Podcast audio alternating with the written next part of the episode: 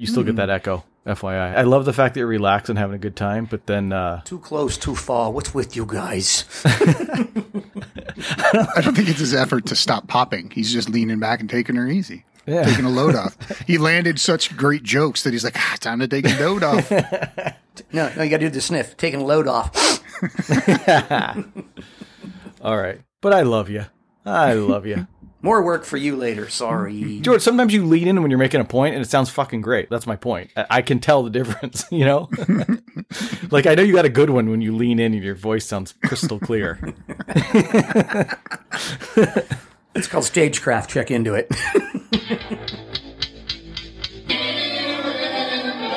Ear and loathing. Ah!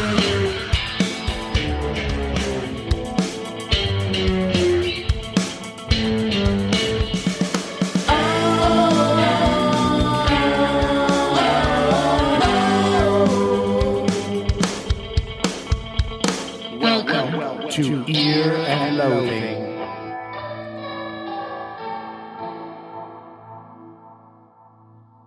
I am so excited about our episode number. I don't even have words to voice my enthusiasm. I'm bubbling over. So let's let these people tell us what uh, episode we're on. Here we go. six oh six oh six oh six oh six oh six oh six oh six oh six oh I can keep that going if you want. What a great edit. Is that is that six oh six oh eight four two? From yeah, the- it is. eight four two. And I'm waiting for you. I did that about five minutes ago. It popped into my head at the last second. I go, I got to do it. So there you go. We are Ear and Loathing on episode sixty. Can you guys believe it? I can. Getting old. Almost ready for A A R P. Retirement's in the in right down the street. Wow. Yeah, those podcast uh, retirement benefits are going to be juicy. I, I oh, can already tell you. The union, you know it. Are they fighting for us too during the strikes? I don't think so. Is, is they fighting for the Gitmo Bros? Because we're fighting uh, for yeah, them. Yeah, no other podcasters except the Gitmo Bros. Yeah, come on. I think that's why they can't resolve anything because they're yeah. standing true. Okay, so this is Ear and Loathing, uh, episode sixty. We're glad to be here. We're the Gitmo Bros. We are the number one rockers forever, and please don't ever forget that. And I would like to say hello to the media darling of Ear and Loathing. Why don't you say hello to all the people? Hi, I'm George White, and um, like Paul Stanley said in nineteen seventy-six, put your hand in my pocket and grab onto my rocket. Oh. What? It's a demand. I know. That's one of George's questions at his interview when he's hiring new people at the job. You know, would you put your hand in your pocket and grab my rocket? Sorry, what'd you say? You heard me. And he's calling in from the North Star. He's my North Star. He's George's North Star, and he's Paul Stanley's pocket rocket North Star. Why don't you say hello? Bar- The devil asked if my soul was on the market, and I said, baby, it's on sale. I stock them deeper than that backseat reefer, and I'm selling them even cheaper. Hey. Yeah. That was almost like a Paul Stanley lyric. That's right. It was. It was like a Paul Stanley stage rap. I don't know what backseat reefer is, but it sounds good. Yeah, for sure. It's where the best reefer is. It's the best reefers in the back seat. It's like the Coke in the control room. Yeah, it's the best. Reefer cheaper, you know what I mean? Fuck. Exactly what you're talking about. The movement you need is on your shoulder. I know what you mean. Just talking about parrots again? uh, so, you know, speaking of A-Dog, who we just heard from, uh, he's in the torture chamber today. Yeah! Yeah! And we're going to get in there. We're going to we're going to hear from our friend... Uh, our little hillbilly friend. But first of all, I'm going to introduce a new feature today. Ooh. Okay? Um, just because uh, this is starting to trickle in here. And uh, I'll just introduce it with a song, and then we can talk about it. And it this hopefully we'll get to do this every episode. It'll only take a few minutes. But uh, here we go. Gitmo, Gitmo mail. It's time to check the Gitmo mail. Gitmo, Gitmo mail. Now it's time to finger blast our mail sack. Yeah. Gotta get a, a finger blast oh, on our yes. mail sack. I love it when our when our listeners give us a finger blast on our mail sack. What a fantastic song, Damon. Oh, body, you. Body, Feel my body. body. Feel my body. So this is the Gitmo mail bag, mail sack, whatever you want to call it. And uh, we heard from a guy named Steve who emailed me. Now, listen, if you guys want to email us, you can do it through the website, or you could just go directly to earandloathing at gmail dot com. You can also message us on the various social medias like Facebook or Instagram. Can you send messages on TikTok? I don't know. I'm pretty sure we have a TikTok sure, account. Yeah, you can. Yeah, you can. Yeah. We'll have slip to slip into our D Ms. Yep. Just slide in. That's right. Slide in. And uh, Damon, I'm guessing you, you selected this this letter um, from thousands that have been sent in. Is that correct? Oh, yeah. Sacks and sacks like Santa Claus, just all yeah. over the, yeah. yeah. It's yet another Excel spreadsheet I have to keep track of all the mail that's coming in. Sure. I like to imagine, Damon, that you're like Tom Hatton and when he was doing Popeye and he would reach into that big drum and he pulled out the right. squiggle mail. Yeah, yeah, right. And then, but instead of drawing a picture from a wiggle, I just draw pictures of dicks. Yeah, dicks and, and F-blasting. As all geniuses do. Yeah. No, in fact. All right, so Steve wrote to us about the episode, the feelings episode, which I don't oh. even know the number of that one. Does anyone? It's like fifty, two episodes ago, right? fifty-seven? Yeah, fifty-seven or eight. Yeah. I suppose that's easily checked, and I probably should have been prepared, but oh well. Mm. He said, the feelings segment had me laughing out loud right at the beginning. L O L. It's amazing it's still funny after so long. Y- he's right. Remember how just hearing that word feelings yeah. has made us all yeah. laugh out loud? Yeah. So I tried to listen to the Roger Waters song, uh, this episode's showcase, but I could not get through it. I don't blame you. I think we established on the episode that was the first time any of us had ever gotten through the entire Roger Waters song. So Steve's right about that. And he finishes up with, you guys really got this one right. Thank you, Steve. Thank you, Steve. Thank you. I'm hearing an implication in there. The note behind the note uh, is that there are times when we don't get it right. This That's one. True. You got this one right. Right. And, you know, we'll keep working, Steve. Yeah. Well, on. and and also, this, this is a controversial podcast. Don't forget. I'm sure there's people out there that are listening and going, I love that fucking song. What's wrong with those guys? Get totally. Those are jerks. We heard about it from fucking close friends about fucking Autograph. Yeah, that's so, right. Like, you know, oh, happens. and um, and ooh, what was that one? You know, uh, sex you up, sex you up. Yeah. Oh right. My fucking wife gave me a hard time about that one because she likes the song. Yeah, I don't know. I don't know. The kids yeah, from the nineties. What are you gonna do? Goddamn, yeah. So okay, if we we got that one right, and we appreciate it, Steve. If we sometimes don't get them right, well, this is what I have to say about that. So I messed up. Shut up. It's very nice that Steve wrote in, though. That's no, it is. Took the time to do it. I got to tell you, I love hearing from you guys. So please email us something or or message us, and uh, we will read it on the air in the new Gitmo Gitmo mailbag. No dick pics, you guys. Okay.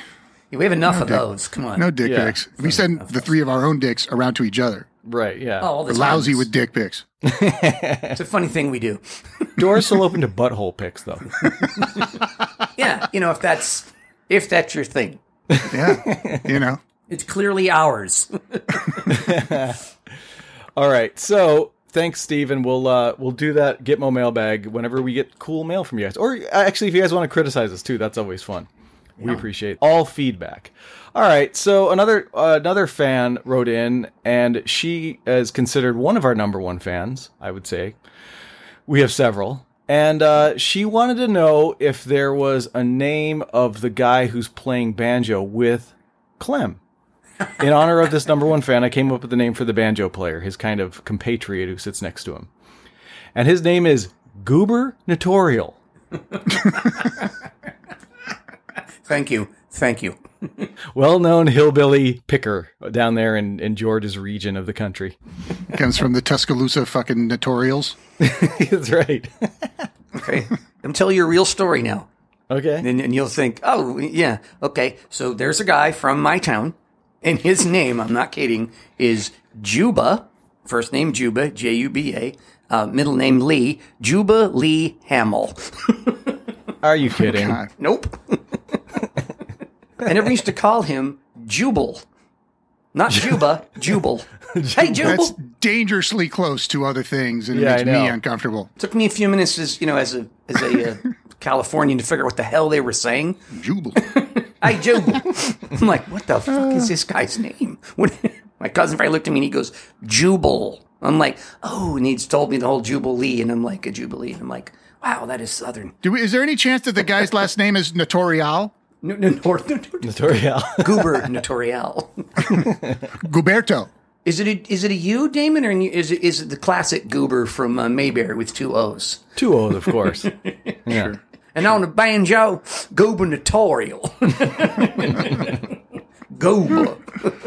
Uh, that's Mister Goober to everyone but Clem. Speaking of Clem, uh, he he is going to open the curtain like at the Tonight Show for Aaron to do his Kibitz Corner. So let's hear from good old uh, good old Clem. Hi there. Welcome to Kibitz Corner. And now that you're listening to it and you know, you can tell it's Goober, right? That's him. It sounds that's, like that's him. It. That's his style. That's his it's style. It's like when Louis Armstrong plays uh, the horn, you could tell that it's him. Yeah. It's like when uh, Ray Cooper swings a tambourine around. You always know that's the whooshing sound of the tambourine is, is your Ray that's Cooper. That's right. I, I, I just thought that, is are they Lennon and McCartney of the South? And it's just, it's this Clemson Notorial. You know, that's a Clemson Notorial joint. That's a Clemson Notorial right there. It's a classic chorus of Clemson Notorial.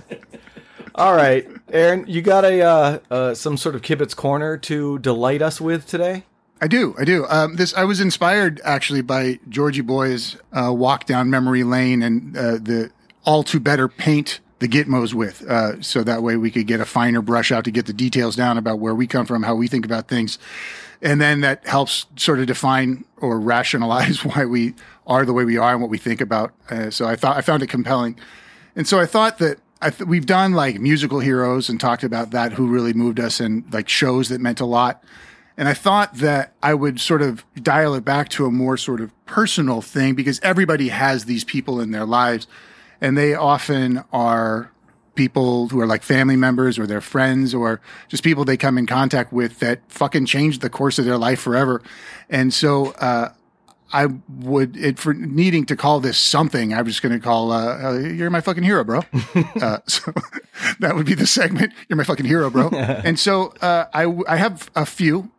And then uh, whilst I do this, maybe you guys think about some of these things so we can make this more of like a discussion or bat it around and just lay it on the line a little bit.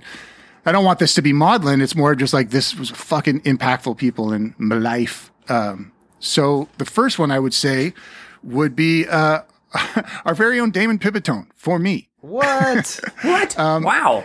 and and the reason is the the reasons are are, are legion. But uh, of course. The one thing that uh, really set on on my course in just this massively impactful way, like I can't overstate how important this moment was to me in my life. Uh, So, and it's so. This is how it started. Damon and I, as some of you know, uh, met when uh, I was I was a freshman in high school, and Damon was a junior. And so, on the first day of school, I met him. We were in drama together, and I met him. Um, a few, like, couple weeks or something after that, things happen quickly uh, when you're kids. So, a few weeks after that, we were in drama class together, and we were sitting. It was me and Damon in the theater, and then this girl Nicole sitting between us.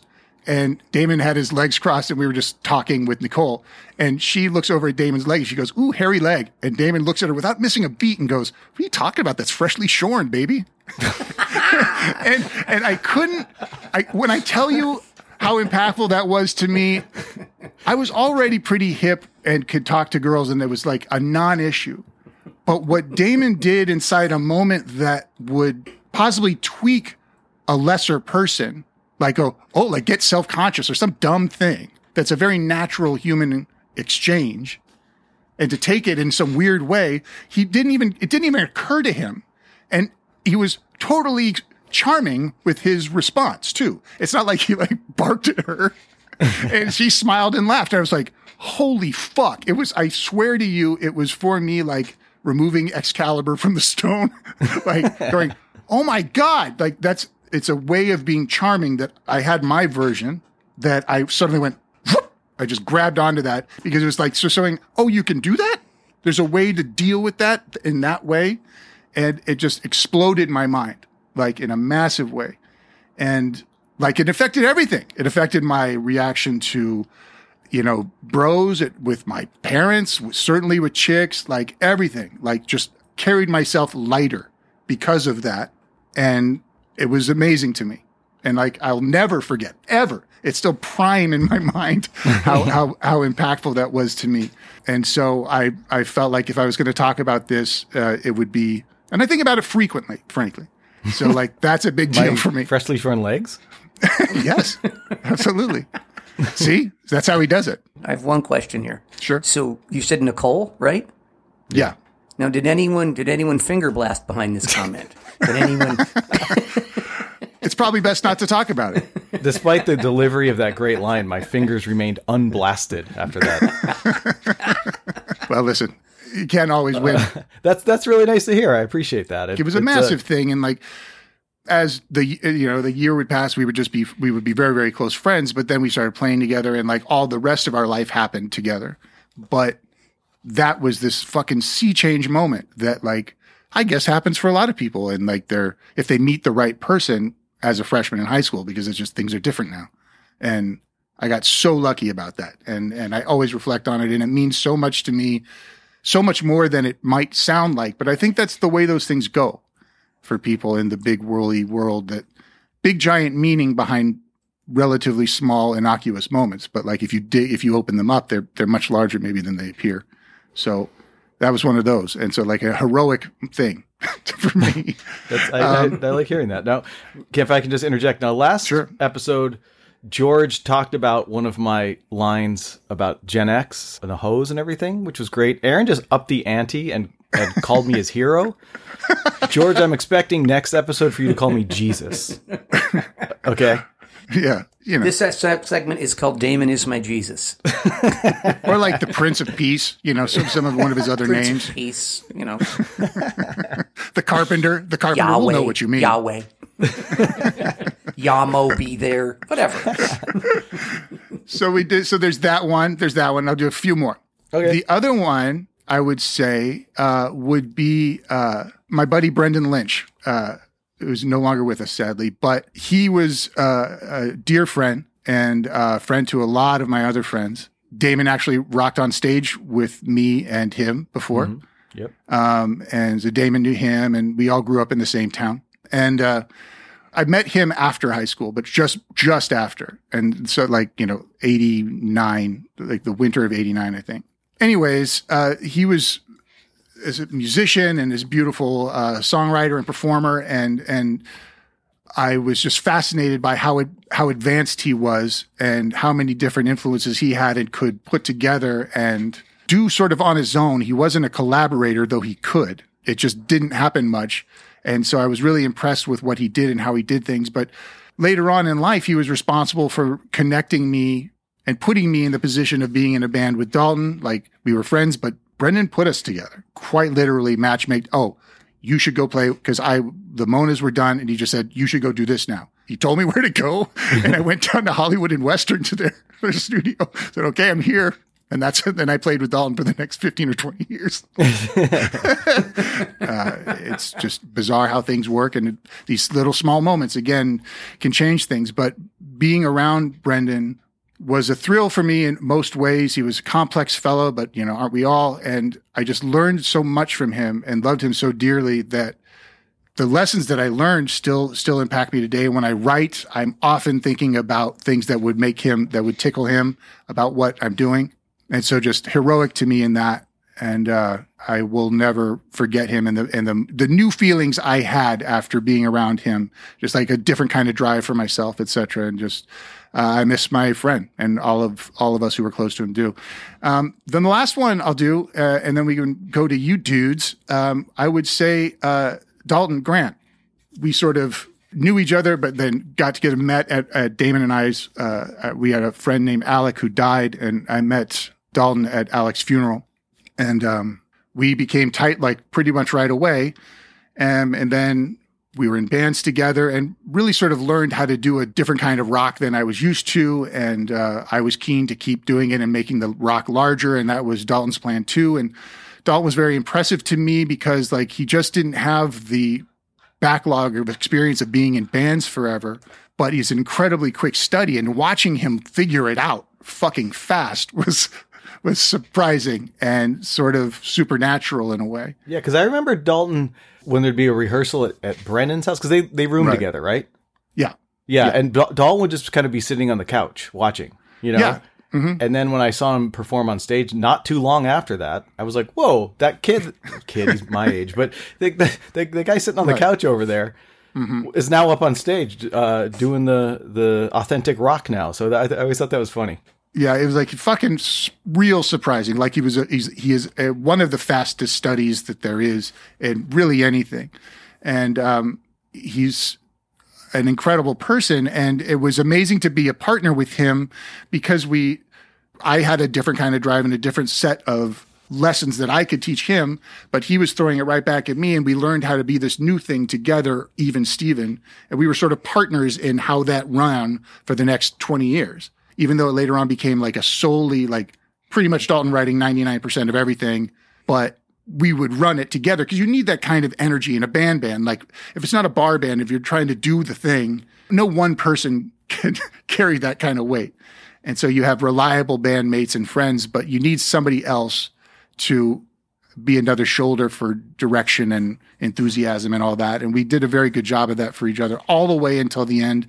And because of that, even when it ended, we were able to remain extremely close and, and really no change, which is a victory to me. And I, I count those three people as so important to me because it would be a real awful drag to be remember when about things or to be remorseful about the choices that I made or any of that. And because of those people, I fucking don't have that.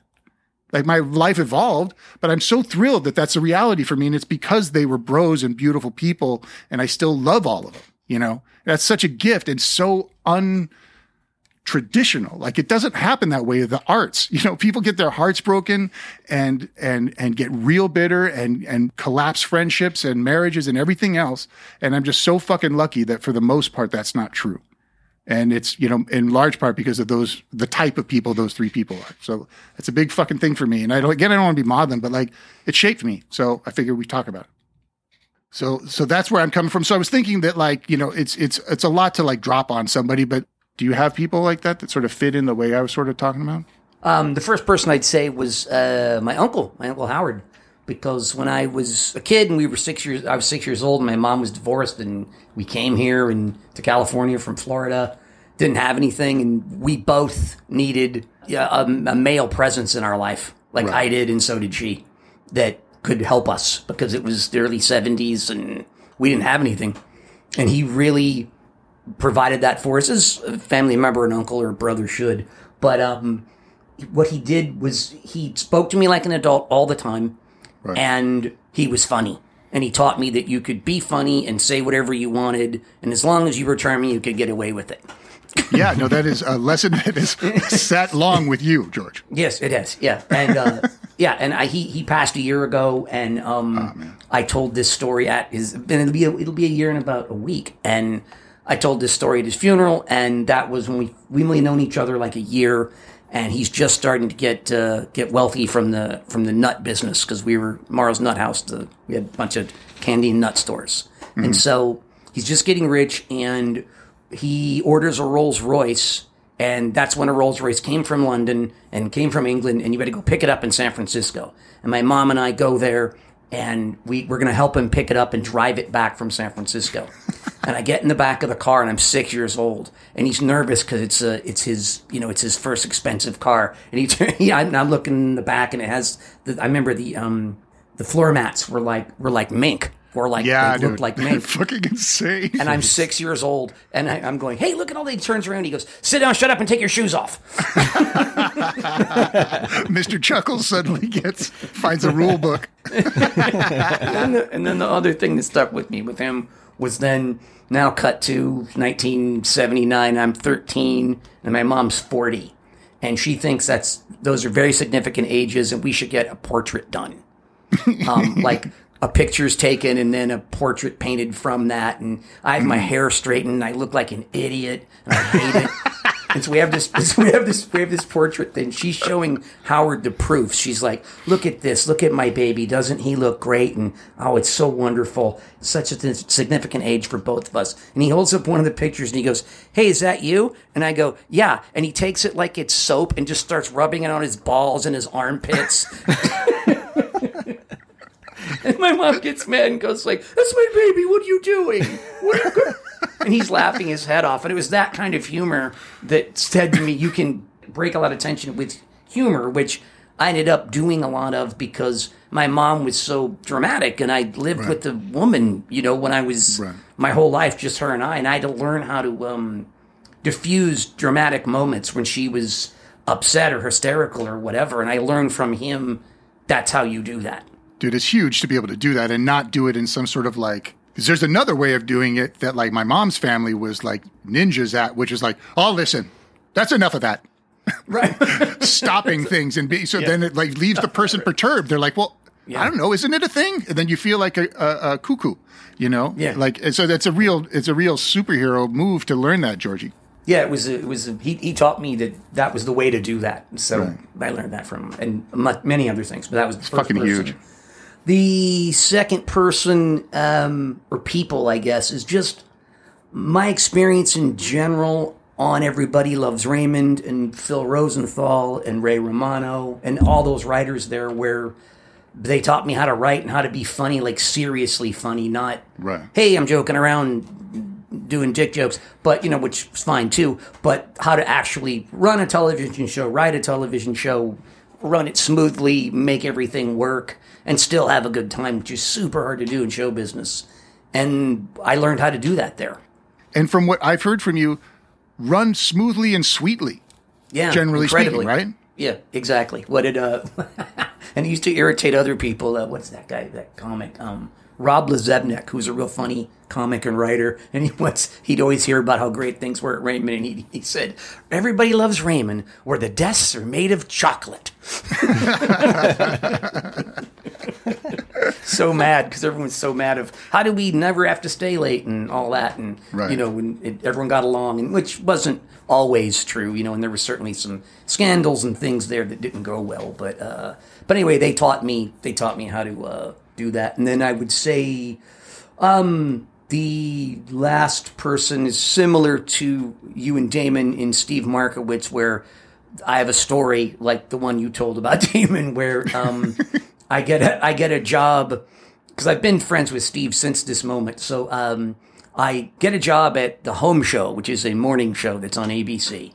And I'm a P A and I go there and Steve is the production coordinator. So I'm at his beck and call all the time. And Steve at that time, and I guess still in some ways, is he's his personality is somewhat of a funny bully. Like that's what he that's who he is. And he's tattooed and all that and a tough guy and rides a motorcycle. And, you know, and I... don't respond well to that kind of person. So, so is he's ordering me around and telling me to do things and, you know, go here and go there and sending me somewhere f- far away at five o'clock because I'm the new guy and going, see ya, wouldn't want to be ya, and laughing at me and all that. And finally, like maybe on some day, I'm going to say three weeks in, I've had enough of this. And I'm like, fuck it. I don't care what happens. I'm going to, I'm going to get fired. Not, I'm going to, I'm going to face him down and I'm going to, I don't give a shit.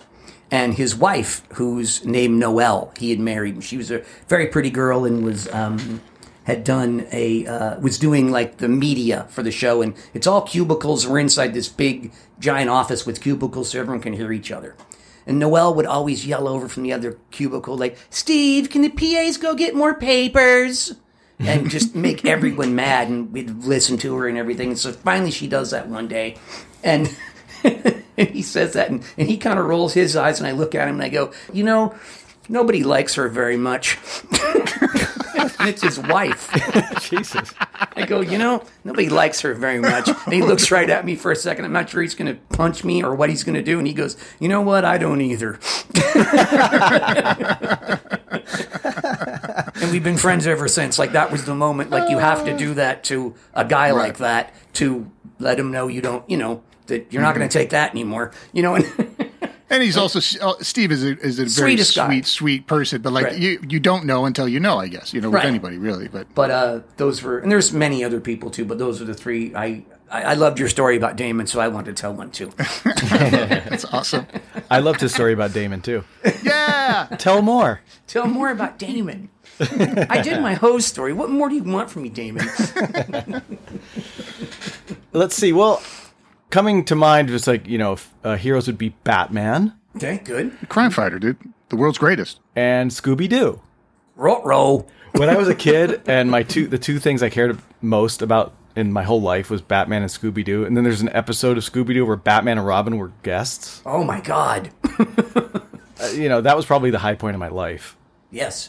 So, anyway, well, heroes, I don't know. That's a that's a, a weird term for me. But I will say that there have been some uh, life-changing moments for me from probably a lot more than I can think of right now. But um, one quick one is my friend Tim that uh, Aaron probably remembers. We used to play Weekend Touch football with him, kind of from the Harry uh, group of friends. Do you remember mm-hmm. remember him? Mm-hmm. He's the guy who sort of set me straight on on the consumption of meat. Right. Yeah. You know, I cannot tell you what he said to me that day, because we, we had been playing football, you know, every weekend with these guys. And then we all just decided to, you know, even though we'd never met each other, we would just happen to show up at the field and think, hey, how about us against you guys? All right, cool. And then we sort of got friendly with them, and to the point where then we'd go find a bar to, to drink beers together. And you, you guys remember, uh, was it Clearman's Village on Huntington Drive with a big ship? Yes. It was actually a I bar. Yeah. Yeah, uh, yeah. So we went there. Um, all these, you know, little local references. Apologies to every, to our friends in like in Thailand and stuff. Yeah, Google it. Yeah, uh, that's now it's on like Kohl's or something. By the way, the, the ship is long gone. But anyway, yeah, we sat there, and the reason I don't remember it is because we were probably like four pitchers in, and I don't remember what he said. But from that moment on, I've never wanted to eat meat again, and it was just so convincing to me. And you know, no judgment on people. It just sort of works really well for me. It's a, to me, it's a more kind of compassionate way to live your life. And, um, so it just made a lot of sense to me. And, and so I haven't eaten meat deliberately since, right. uh, I'm going to say nineteen ninety-one or something. So wow. many years. Those things are often so like pure and clean, and it's not a long thing. It's somebody says two sentences and it crystallizes everything that like perhaps you were already thinking to some degree, but no one was talking you into anything. They just gave you a fact and you went, oh, right. That, that matters to me now. Yeah. You know, it's miraculous when you run into truth like that. You're dead right. Because I, I had tried it a couple times because my sisters were trying to be vegetarian. So I tried it, and then, you know, I didn't know what I was thinking or doing. I didn't have any belief system attached to it. Right. And then, uh, and so it just didn't catch, I guess. And then once I talked to Tim, it was like, bam, door closed. That part of my life is over. And you were like twenty-two or something? How yeah. old were you? Yeah, I was uh, my early twenties for sure. Wow, that's that's a big decision to make. Then I know you've been doing it that long, and that's a long time to stick with that. There's a lot of people, friends I have, that did that, and then five years later they weren't, and then they went back, and they only ate chicken and all yeah. that. But that's it's really it's, kudos to you, sir, for sticking with that that long through the, your twenties. I mean, when yeah. you're drunk out of your head and want to go get a beef burrito at three in the morning. Well, you so know, like- for, with you, Damon, you're, you're a glorious combination of really stubborn and really smart. So if something makes sense, why stop it? Because like this is how I this is how it works best now. So yeah. stubbornly sure. stick the landing, and like it doesn't change dependent upon like how you do other things. Like if you get hammered, like George is saying, the other part doesn't kick in suddenly. You're just like, nope. It doesn't. Yeah, I've actually had dreams of eating meat and it horrified me. Right. Oh, so gosh. that's that's how like out of my system it is at this point. Mm-hmm. So I'm going to throw uh, both my parents in to this discussion, not necessarily for the sort of hero worship thing, but just certain things that, that were introduced to me at various points in my life that also made a lot of sense. Uh, speaking of what you guys just said, about saying like one or two sentences that just sort of like crystallize things for you. My mom said, and she is a therapist, and she was talking about some client, and she wasn't revealing who the person was, just sort of their situation. And she said, you know, a lot of times I'll ask this client or, or my clients in general, are you problem focused or solution focused? That one question just made my entire life so much easier. It also made me recognize in other people their inability to get out of being in their own head, yeah. mm-hmm. and where they are, quote, problem focused. Going forward from that point, when I heard her say that, and she, in fact, she doesn't, A, doesn't remember saying it to me, and B, doesn't think it's all that genius, but I tell it to be other people all the time. I, I live by it. I, I think, all right, this thing came up. Now, what am I going to do? Dwell on the thing and just, and try to, uh, and I'll bitch and whine and complain. I mean, you guys can vouch for that. Me trying to get this goddamn podcast set up with all the tech problems and everything we had. Right. Yeah. I was whining about the problems and bitching about what was going on, but I was always looking for solutions. And so that made a lot of sense to me in my life. Just and then also to hear yourself being a problem-focused person is it, right. it makes me cringe when I picture myself doing it. Yeah. So that that helped a lot. Uh, and then my parents, just in general, I'll, I'll give my mom a little more credit for something else. When we, as kids, moved out to the West Coast from the East Coast, you know, leaving behind everything we knew. Friends and relatives and you name it, and baklava, baklava, and and my you know my dad, um, poplava. It was hard at the time, but looking back, being a bi-coastal kid my entire life, flying back and forth, I think opened up my mind a lot. And then when I hear people in these little like podunk places saying, you know, those Californians or those New Yorkers, and having never been there, they don't know anyone from there. I feel like people in, in these kind of close-minded red states just picture everyone in California as like a hippie. People with crystals coming out of their buttholes. The land of fruit and nuts. Yeah, right. It's so aggravating. So I wonder if I had stayed in the sort of more provincial area that I'm from, Uh, if I would have had a, more of that closed-minded mentality. And uh, I'm just yes. glad that yeah, probably. And and living in different environments and cultures is pretty awesome. Big city versus, you know, small town. And by the way, I still value the small town values as well, because you can yeah. you see through people's L A bullshit all the time. Yep. So I appreciate that. Then that was my mom's decision. I, I'm sure she wasn't thinking, you know, in thirty years, Damon's really going to appreciate this. I think she was just doing her own thing.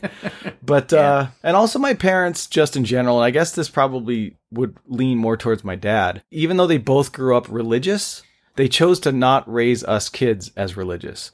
And some of my siblings chose to go back to that stuff. Well, go back. It doesn't make sense that they went back to something that never existed. They They just sort of became religious. Right, right. Um, and it's fine. I don't care. It's just not for me. And I, and it just, my mind was opened by never having any of that garbage poured into it. And it was weird going to church. Like sometimes you'd visit your grandma and, and she, Sunday morning, you'd have to, yeah, you know, schlep along with her. You have to get it on. You have to go, go see Jesus. Yeah. Yeah. And it would creep me out being in churches. And even as a little kid, it felt very culty to me. Mm-hmm. So I'm very appreciative that that stuff was never kind of like force fed into my brain. Or you could come up with your own opinion. Like, you yeah. know, maybe you, maybe later suddenly you go, oh my God, this is a beautiful thing, and, and find it on your own. But it's, it's a funny thing because like you're almost guaranteeing a stronger, better, open hearted person by not demanding they do it, because you may come around to it and love it, but it'd be for your reasons, you know? Yeah. And if you don't, then it's not for you. I shan't be coming back around to it. You don't know yet. I'm going to have a double cheeseburger at Mass this Sunday. You might. Jay Boogie, good looking out. I don't know if that answered your question, Aaron. No, but I, I love it. I love good it. Good answer. Real good it answer. Really defines, I mean, for everything that we just said, like it's like brotherhood and togetherness and me being so excited to be part of a group when I had such a fractured, strange childhood when I was alone. My points of interest all define like what is important to me. Damon's totally spoke to me about what I believe Damon to be as a person. And the same with George. So like, it's, it's a very good it window into where we're coming from, uh, the choices that we made to talk about with no prompting. So uh, I appreciate your openness. So thanks, bros. Thank you. You know what I appreciate is that one of our heroes, his heroic act was to rub a picture on his balls. Yes. That's perfect. That sounds like a Gitmo Bros kind of like situation there. By the way, I did that at the funeral. That was my speech right there of those two things.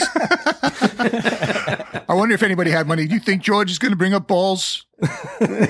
dollar, dollar, double, he does it. So when you woke up today and you were pondering, yes. I'm wondering who the Gitmo's heroes are. And then once you heard the replies, what, what was your feeling at that point? I am no longer blind. I can see. Uh, I can see the responses are correct, and I have my answers. I have my answer. I have my answer. Yo, I forgot to name Michael Caine as one of my heroes. God damn it. Oh, I love this is part of our show. Yeah, this is an important part of the show. Joe is saying this part. All right, Aaron, and, and all of your hero bullshit. I know what you've been trying to avoid this whole time. Let me tell you about a few other heroes. Just a kid in second grade. Damon, no, no, you're in this part too. Kick me down here. There's a guy at a car wash once who let me borrow a dollar. I built an empire on it. Yeah. All right, so let's get your ass down there. Woo! Yeah. Down, down. Torture chamber. Look, it, I'm not going to bullshit you, okay? I don't really give a good fuck what you know or don't know. But I'm going to torture you anyway. Suffering. Anger. Pain. Torture. So, last episode, which was fifty-nine, George was in the torture chamber. And we did Steven Seagal, which was Aaron's, and we did Gabe Kaplan, which was mine. Gabe was second, of course, which means I think mm-hmm. I have to go first today. Does that line up? Yeah. I would like to make a point, though, that like even though Gabe was second, he comes in second to no man. Certainly not, certainly not the... Bob Conrad. I'm not just right. Fucking batteries right up your ass. So I'm going to take you guys back to a little year that we call nineteen eighty-seven, although the song was recorded in eighty-five and released Uh-oh. in eighty-six, but it took took a couple, you know, maybe a, a year or so to, to kind of catch on. And uh, speaking of my, you know, my lack of, of religious training as a kid, this, it allowed me to kind of step back and look at things from a different perspective and say things like, hey, Christians, when you're done praying the gay away, can you start praying away the creepy tragedy porn magic Jesus music? Little help over here. They love torture, dude. That's just another way version of it. Yep. Fuck. So I'm just going to start this one. I do have lyrics for you guys, but I kind of want to get, get it going first. So here we go. nineteen eighty-five, six, seven. Okay. Here we go. In other news, police today arrested the parents of a child found battered and bleeding in the family's home. Neighbors took the little girl to a nearby hospital where she remains in critical condition, suffering from... That was a little girl Jesus. Watching T V in the video, by the way. My goodness. Did, did Nikki Sixx put that in? A lot of songs that start with news reports on this show.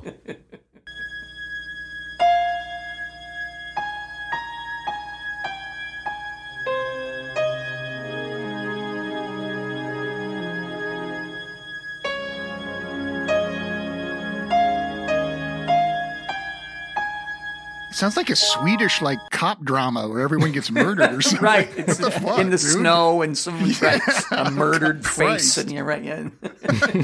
So the show's called Murdered Face. Murdered Face. Yeah, it didn't quite translate. It's like those Scorpions lyrics you were talking about. That's right. Yeah. Yeah.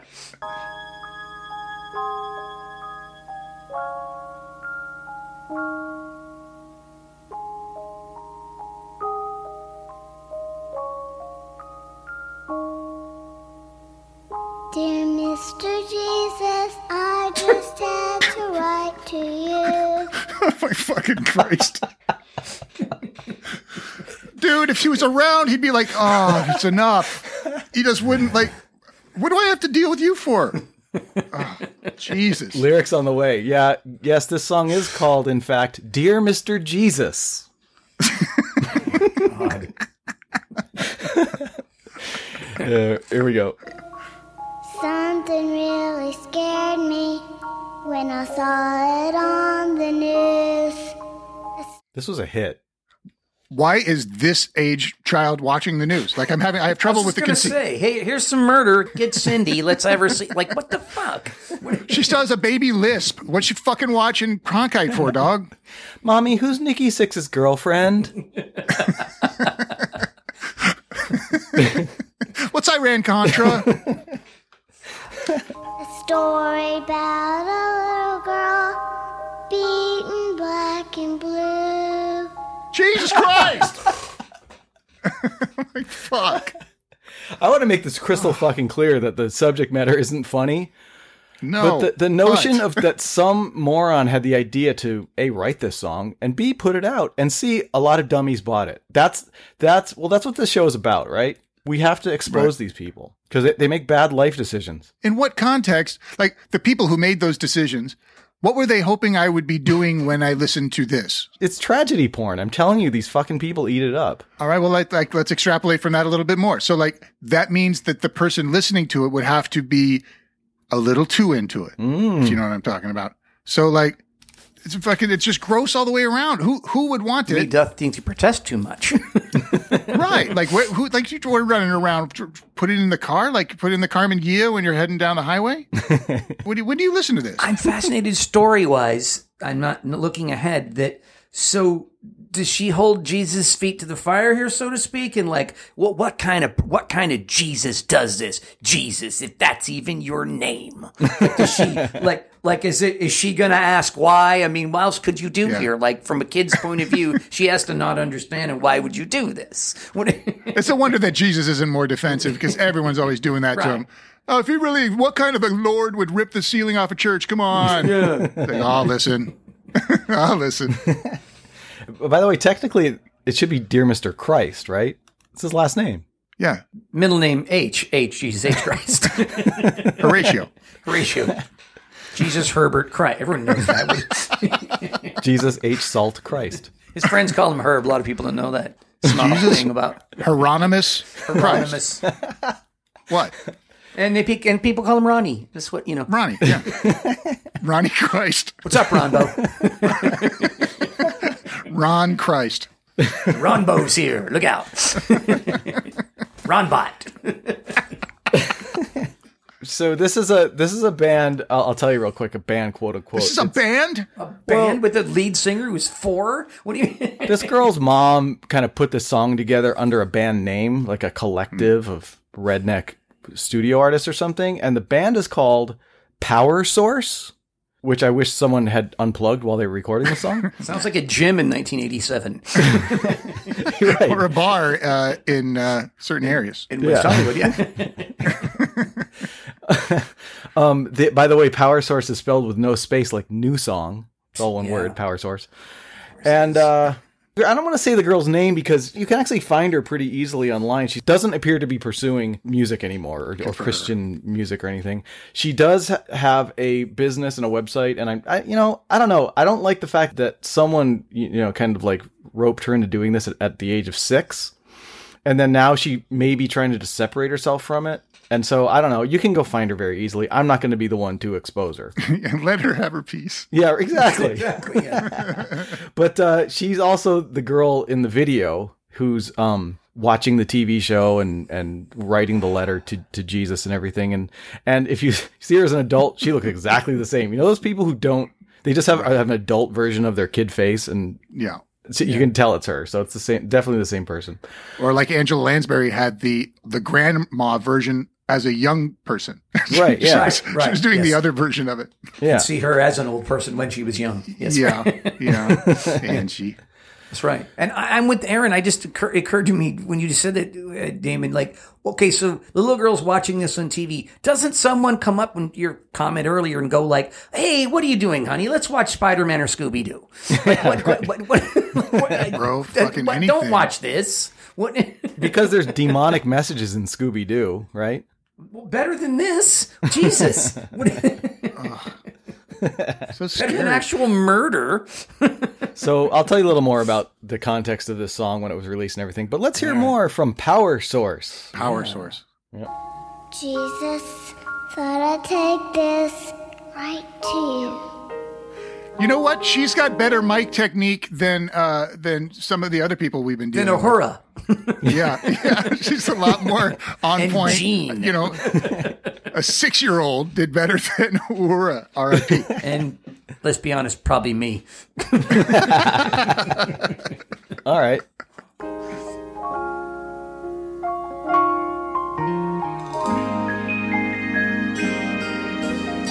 And they're really milking the treacle too. you know? Jeez. Fuck. Yeah, jeez, yeah. It's just, wow. Dear Mister Jesus, I don't understand why they took her mom and dad away. God damn it. And why? And here's another fucking thing. A kid shouldn't be forced to watch news stories like that, or allowed to even, because there's no context and they could just get lost in it. And I believe just as deeply about this little girl shouldn't be wrapped up in this. Like, how many times does she have to sing that line? I'm going to need you to hit take our dad away line again, honey. Like, burn it into her fucking mind. I saw a scary thing on the news. She's got to sing it a million times. Can you imagine? Like, don't ask a right. little child. We got to get this that. line. Give her more licorice. Or those freak parents do to like give up like in, like the omen, the omen or something. Like, hey, yeah, I'm going to have this little infant. It's going to come out of a goat. Can we use your baby for that? And they're like, fuck yeah, baby. Can you Taft-Hartley her? Becky, you're not mad at Jesus. You're just curious. Jeez, what a weird situation. Are the parents are the parents involved in the act in Power Source? Yeah, the mom seemed to be orchestrating this whole thing. Um, Fuck. And then her. got it got a songwriter in to write the song. It's Power Source, by the way. A C D C isn't that on the nose, and they wrote fucking Big Balls. All right, come on.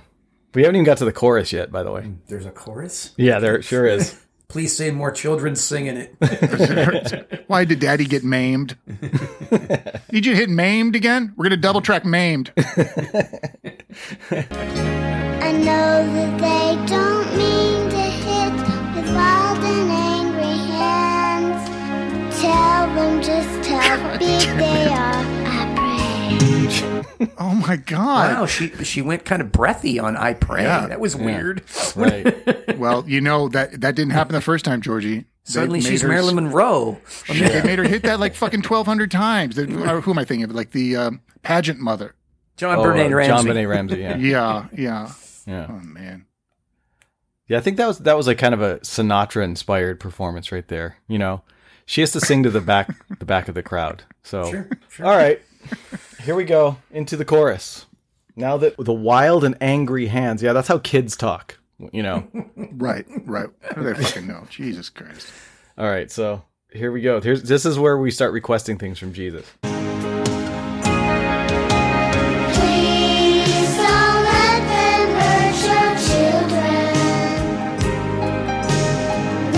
hold on, hold on, hold on. Hold on. She, she's saying, Jesus, don't let them hurt your children? Please don't. What's he supposed to do about it? Truly, oh, like truly, what's he supposed to do about it? I knew she's going to hurl his feet to the fire here. I knew it. It's all you can do. There's nowhere to go with the story other than there. It's like, I'm a little busy right now. Gail. The logic is just stupefying because why did he have them hit the kid in the first place? Right. If he, right. If he has control over shit like that. Exactly, exactly.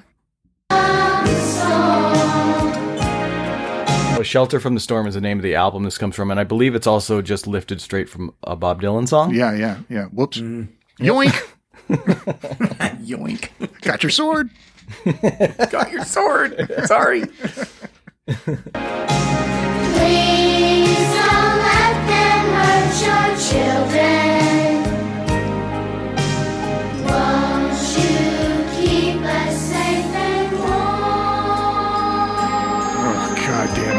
So did they quadruple track Cindy, or did they get other her brothers and sisters joining in on like with the fucking giant shirts and whatever? It's a good question. I th- it sounds like a, a combination of like women singing, trying to sound like little kids, and then also other little kids. I hope not. I hope it was just her, frankly, at this point, because, you know, they're ruining one person's afternoon and hopefully not her psyche. But like, wh- hopefully they bring more kids in and say, no, no, I want you to sing about the rape part again. Yeah. No little children were hurt in the recording of this album. I don't think that's true. I know. Long-term damage, I think. Yeah, there's no indication that that's accurate. Exactly. Speaking of other people being involved, now, I don't know if we can... We've still got two minutes and twenty seconds left of this. Oh, goodness. There's a guy who comes in at the end. He's kind of like the uh, Real Men of Genius kind of singers. Right. Right. And he starts like singing along with the chorus. It's completely out of the blue. I was like, why is why is this guy suddenly? Is singing? He lusty like Bob Carlyle? Is it the male version of Loretta? His time to shine. There's got to be. I think it's Jesus finally replying to her. Oh, is that what he is? No, I don't know. The Lord? But I bet he has lush locks like Jesus does, though. Yeah, sure. You know Swimmer's it. Body, just, of course. Yeah. Just yoked as fuck. Grease down. Talk slower. Okay. All right.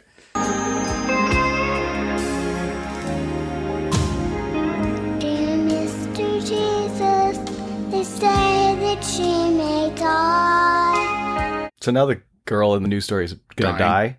Great. This is a basket that this other little girl needs to carry. Right. At this age. Yeah. They're still not showing her fucking Bambi because it's too gnarly, but they're fucking putting her through this horse shit. Ugh. So the reason the song caught on, it was originally released as a contemporary Christian song in nineteen eighty-six on that album, Shelter from the Storm. And then, for some reason, some moron in Tampa. Oh, this shit always starts in Florida, it seems like. It doesn't do anything. Isn't that the, the name of the publishing? Morons in Tam- Tampa Moron? At Tampa Moron. Yeah. So this Tampa D J started playing this. And, of course, all the, the, the tragedy porn fans all started, you know, lighting the switchboards up. And then, you know, once that starts happening, they, the song starts getting distributed to everywhere, to the point where I was watching a news report about it um, because it was starting to catch on. Uh, and there's a little more context here. But uh, remember the guy who was the program director for K L S X, Jack Silver? Yeah. So nineteen eighty-seven, Jack Silver is being interviewed about the song. And he makes some quote like, if you take all of our requests, they go in this order. Number three, Madonna. Number two, Whitney Houston. Number one, Power Source. Mister Jesus. What? So I guess everywhere in the country, people were responding to this song.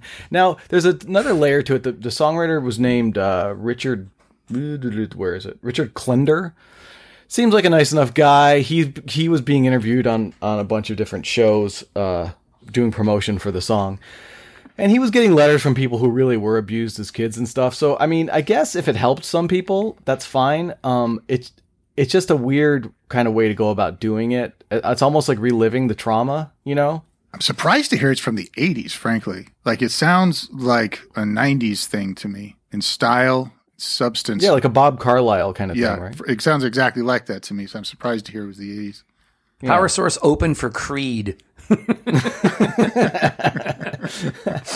So around that time, you guys might recognize these names. In November of nineteen eighty-seven, and this is why people suspect this song became a hit, two sadistic child-abusing creeps named Joel Steinberg and Hedda Nussbaum, this girl they illegally adopted named Lisa Steinberg, um, she died from abuse.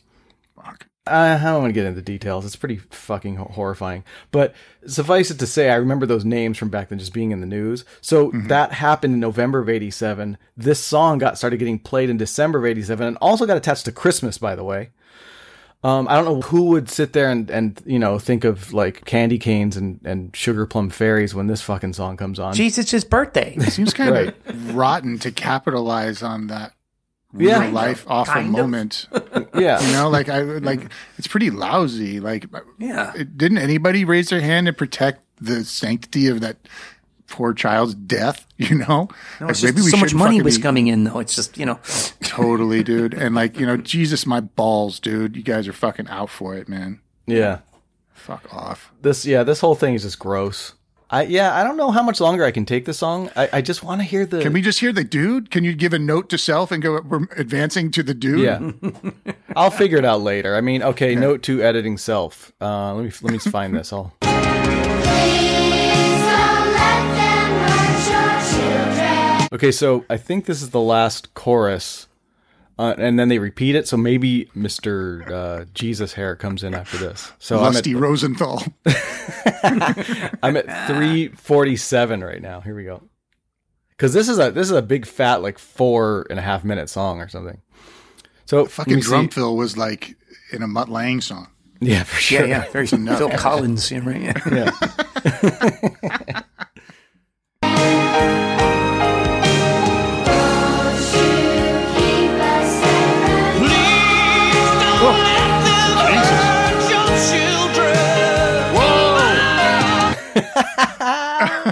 Wow. Where did he come from? And why did he come from? He's not building. He's going right for it. He is soaring with eagles immediately. Yeah, he's saying her line, right? The exact same way? Yeah. Yeah. So he's like, the idea is that she's alone, and now suddenly from from the earth comes another voice. She's no longer alone. Lusty McGivens is going to come in. No, no, no. I just pictured like little girls at the microphone, and that guy just comes and just shoves her out of the way on the ground. Just like uh, out of my waist and this is. It's Gary's time. Let me show you how it's stung. Get the fuck out of my way. I also picture like some school, some elementary school, when the song was a hit, decides that they're going to do it for their Christmas pageant, like with one of the little girls lip syncing and stuff. Of course. And then all the little kids who are singing the chorus, they kind of part, and a guy dressed as Jesus walks in and takes that last part. Oh, God, no. That didn't happen. That didn't happen. But I wanted it to have happened. Yeah. That would have been beautiful. And it's the janitor, but he's just in Jesus. So. Right, yeah.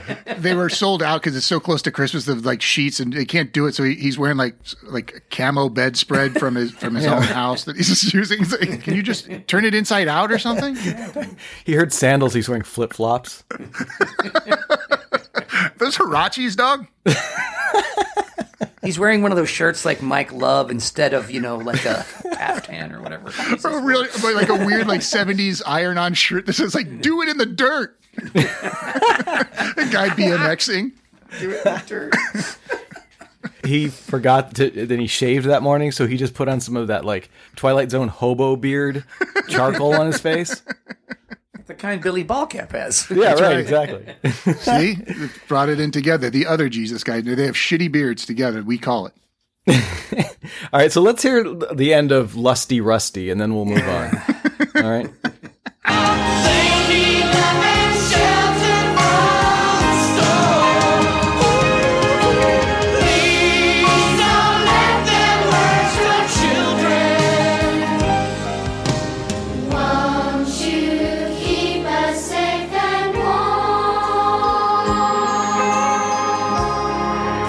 But there was really no point to him arriving. Where did he go? All. He only did yeah, the one like, line? What happened? He's still there it? singing with them, but, you know. But it's more unison kinda... now. Like, so, like, yeah. what, what was the point? I don't know. Was he cleaning up the spot? He was giving them a break on studio time? You got to let me in. Yeah, exactly. What, here, someone's father wanted his line or something? Or... like the guy on, on, the, on Freaky Styley, the Chili Peppers record they were making with George Clinton. On Yertle the Turtle, the song on that record, the guy who yeah. says, look at that turtle go, bro. That was, they didn't have money to pay the drug dealer, so George Clinton worked out a deal to get that guy in to say that line as payment for money they didn't have at the time. Of course they did. That's what's going on with this guy, I think. They, they didn't have money for Bibles or something. Right. Well, there you go. Power Source. That and sucks. Dear Mister Jesus, which, you know, crossed over and became, I don't know, it made it to like fifty-seven or something on the Billboard charts. So there you go. Really? Thanks, nineteen eighty-seven. I think Jesus is also the last person to say, hey, you want to make that Mister Jesus? Put a little respect in that voice. Mister Jesus to you, little girl. No one's going to be more laid back than Jesus. If he were to show up, he'd, he'd be the most laid back person. He's not going to say, make it Mister Jesus, would you? On this album, uh, Shelter from the Storm, she she had a bunch of other songs that I, I found some of them. One was called Christ Control. Like Cruise Control? Yeah, right. Oh, no. Hey, listen, on these songs, do they credit Jesus as a songwriter? Or they take all the glory for themselves? Glory yeah. before God. Did the royalties go to, like, Christian charities? I think not. I think Mom no. pocketed it all. Oh, yeah, yeah. totally. Yeah. Went to fucking Gail Swarthout. Gail Swarthout. Jim Swarthout. That's good. All right, well, there you go. A-Dog gets tortured by... some Christian music, and now I think it's George's turn. It is, and um, you know, just the uh, the Gitmos again, all on the same page here. It's just fucking creepy. Where this uh, story I'm about to tell you um sounds more like something from a true crime podcast than a song about its music. So I'm uh, interested to know if you guys have ever heard of the Shags. The Shags.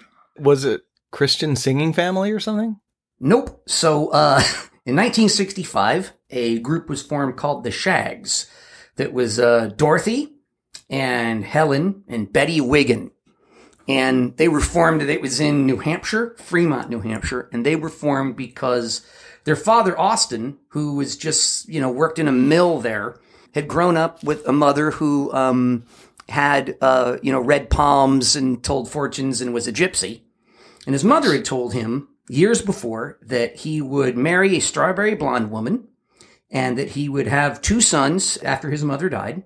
And that her, that his daughters would be a popular singing group. So because of that, he decided to pull his daughters, those three daughters, out of school and put them on a rigorous music training program that, and he did not, he didn't have no interest in music. He didn't know anything about music. They did not want to play, and, um, and took them out of school and had them do, you know, like they had a whole schedule of calisthenics and, and then learning their instruments and playing. And they had no interest in doing any of this and were forced to do it. But there seems to be no exact, you know, where you think this is going of real bad abuse other than the one I'm talking about. Just and like Jackson-esque. So, yes. Where it, they had to do things as young children they weren't. Yes, but child. This is certainly not Jackson-esque music. So right. In nineteen sixty-nine, he t- thought they were ready then and took them in the studio. Took him down in his expert opinion? His expert opinion. His expert opinion. He took him to the studio and said, we're going to make an album. Um, and so they went there. The Oh, oh I'm sorry. I missed the, the other terribly abusive part where he made them go down to the Fremont, you know, free, you know, music venue every every weekend and play shows live in front of people. And everyone laughed at them and threw garbage at them and told yeah. them they were terrible. So they went and made this record. Um, only one hundred copies were dist- were made and got around. And so um, this is one of the songs, that one of the singles that was, uh, I guess, singles and quotes that came off this this album, which the album is called Philosophy of the World. And this single is called My Pal Foot Foot. Hold on a second. Hold on a second. What was, what was the name of the record? Uh, Philosophy of the World. Philosophy of the World. Is this a bunch of kids in a band? No, these are teenage. These are teenage girls. Teenagers forced by their father to play. And by the way, there's two guitars and drums, and that's it. And uh, and you won't you won't believe it when you hear this. Uh, you won't believe it. Let's hear a little, and then I'll give you some more information on what happened afterwards. But um, this is, I guess, one of the more hit songs off the record. My Pal Foot Foot. Which um, some people think... I had a rope as a kid. Some people think that Dot Dorothy, who wrote all the lyrics, it's she said it's about a cat um, around the neighborhood. Um, mm-hmm. And uh, other people have assigned much more deeper meanings to this later. So let's hear My Pal Foot Foot by the Shags. All right. You know, I'm already a little concerned about this band, but I do agree with their no bass player policy. Uh, Rachel played bass later on, uh, oh. their sister Rachel, but not on. They this needed track. That dope low end on the on the more funky groove. Yeah, I, we, you guys don't know what you're in for here. Just go ahead. When they got the bass player, that's when they sold out. Yeah, and this this isn't a joke. This is they were serious about this, and I will tell you how serious uh, after we hear a little. Okay, here we go. Mm-hmm.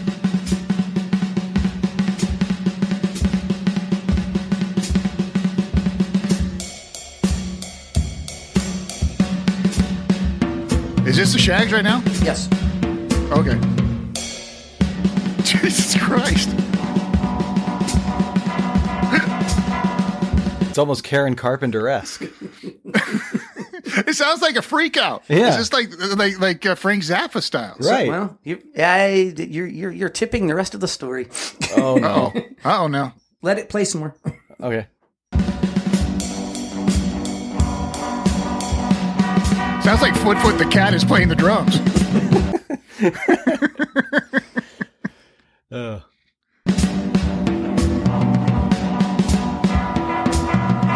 Plenty of reverb.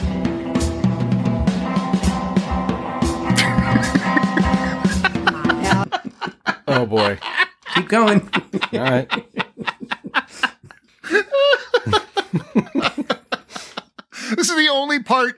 and only style of music that wasn't in MacArthur Park is a, is a freak out. Oh my Christ! That was the soundtrack to when uh, Richard Harris and uh, and uh, Michael Caine and Richard yeah, Burton? They're driving Jaguars and, and, and yeah. having karate robes on the on right. the lawn. When you're like throwing wine bottles out and running into trees. That, that's, that's, the sound, that's the sound that's going on in the background. Yeah, it sounds like the drummer's doing Foley for that. Yeah. All right, come on. I think she's about to sing. Miss Football, he always likes to roam. My pal's name is Football, I never find him home. I go to his house, knock at his door. This sounds like what the what the music would be like if you went in to go see Anton LaVey in, in San Francisco. You're saying, I'm toying with the idea of getting him to Satan. Toying with it. You know, Beelzebub seems like a good guy, you know. And like when you open the door, cling, like this is the music that's on in his office while he's sitting there like, writing some writing some meeting minutes out from the last get together they had. Maybe George is going to cover all this, but you. Is it possible to actually think they were making good music, including the dad? I mean, they've heard real music before, right? Yeah, no, they they think this, when they went in the studio, the engineer went like, hey, uh, this is t- terrible. What what are you what are you doing? And he threw the engineer out and said, no, this is, they're perfect and they sound great. They've been, they've been rehearsing for three years. And I think they're ready. Never took a lesson. And you can shut your mouth and get out, engineer. And the engineer said they were all laughing in the hallway at this. And then he tried to bring studio musicians in to kind of play with them, and they couldn't even find their place in any of this, and they just quit. Yeah, there's nothing. There's nowhere to start. Yeah, they're yeah. like, I don't know what to do here, and so he threw them out. Because this seems like just wildly. It seems like three teenage girls who were just given, like, everyone does this when they're a little kid and you yeah. find a guitar or drums, start just banging on them. Right. And that's that's what exactly that's what this is. It's like when little kids make you sit down for their, quote, show, and right. then they just do this. And you have yes. to sit there with a smile pasted on your face. All right. Come out and say, foot, foot, don't live here no more. My pal, foot, foot, foot, always likes to I feel like they might be off the click. A little off the click. Maybe if they brought in Ray Cooper to kind of like, you know, align everything. Smooth it out. Just yeah. Of, yeah. Uh, He's a rhythmic Billy Preston. He just comes in, he brings people together. Yeah. You're like, you can't be you can't be angry when he's around. So Ray. My pal Head Head. Chrome, chrome, chrome, chrome, chrome. All right. No. Okay. He has no home. Where will What will I wish I could find you. All right, Georgie, we need some context. Yeah. Like, like how, like when when I said something about a freak out Zappa, you said that there was some connective tissue there? Yes. So I'll tell you what the rest you of the story that? now. Okay. So um, throughout the seventies and then in nineteen eighty, so this this record gets passed around to, this is why I'm decided to do this, because it became a, quote, serious thing when this these copies of these records get passed around to avant-garde musicians and art people and intellectuals who deem this to be great. To like, right. This is pure music. They never heard music before. This is what music is. This is very pure. And, and, and, and then in nineteen eighty, which I think we know that Zappa was probably joking, but he went on Doctor Demento and they said, what's your favorite record? And he said this, he said the Shags, Philosophy of the World. And he said, he quote, they're, they're quote, better than the Beatles. He's stirring it up. And he was, he stirred it up and everyone took that seriously because, you know, mm. some of his music, like you said, is, you know, a cousin to this, right, you know, right. weird freak out music. Um, and then in, and so in nineteen seventy-five, then their father dies at forty-seven of a heart attack. Austin is their father's name.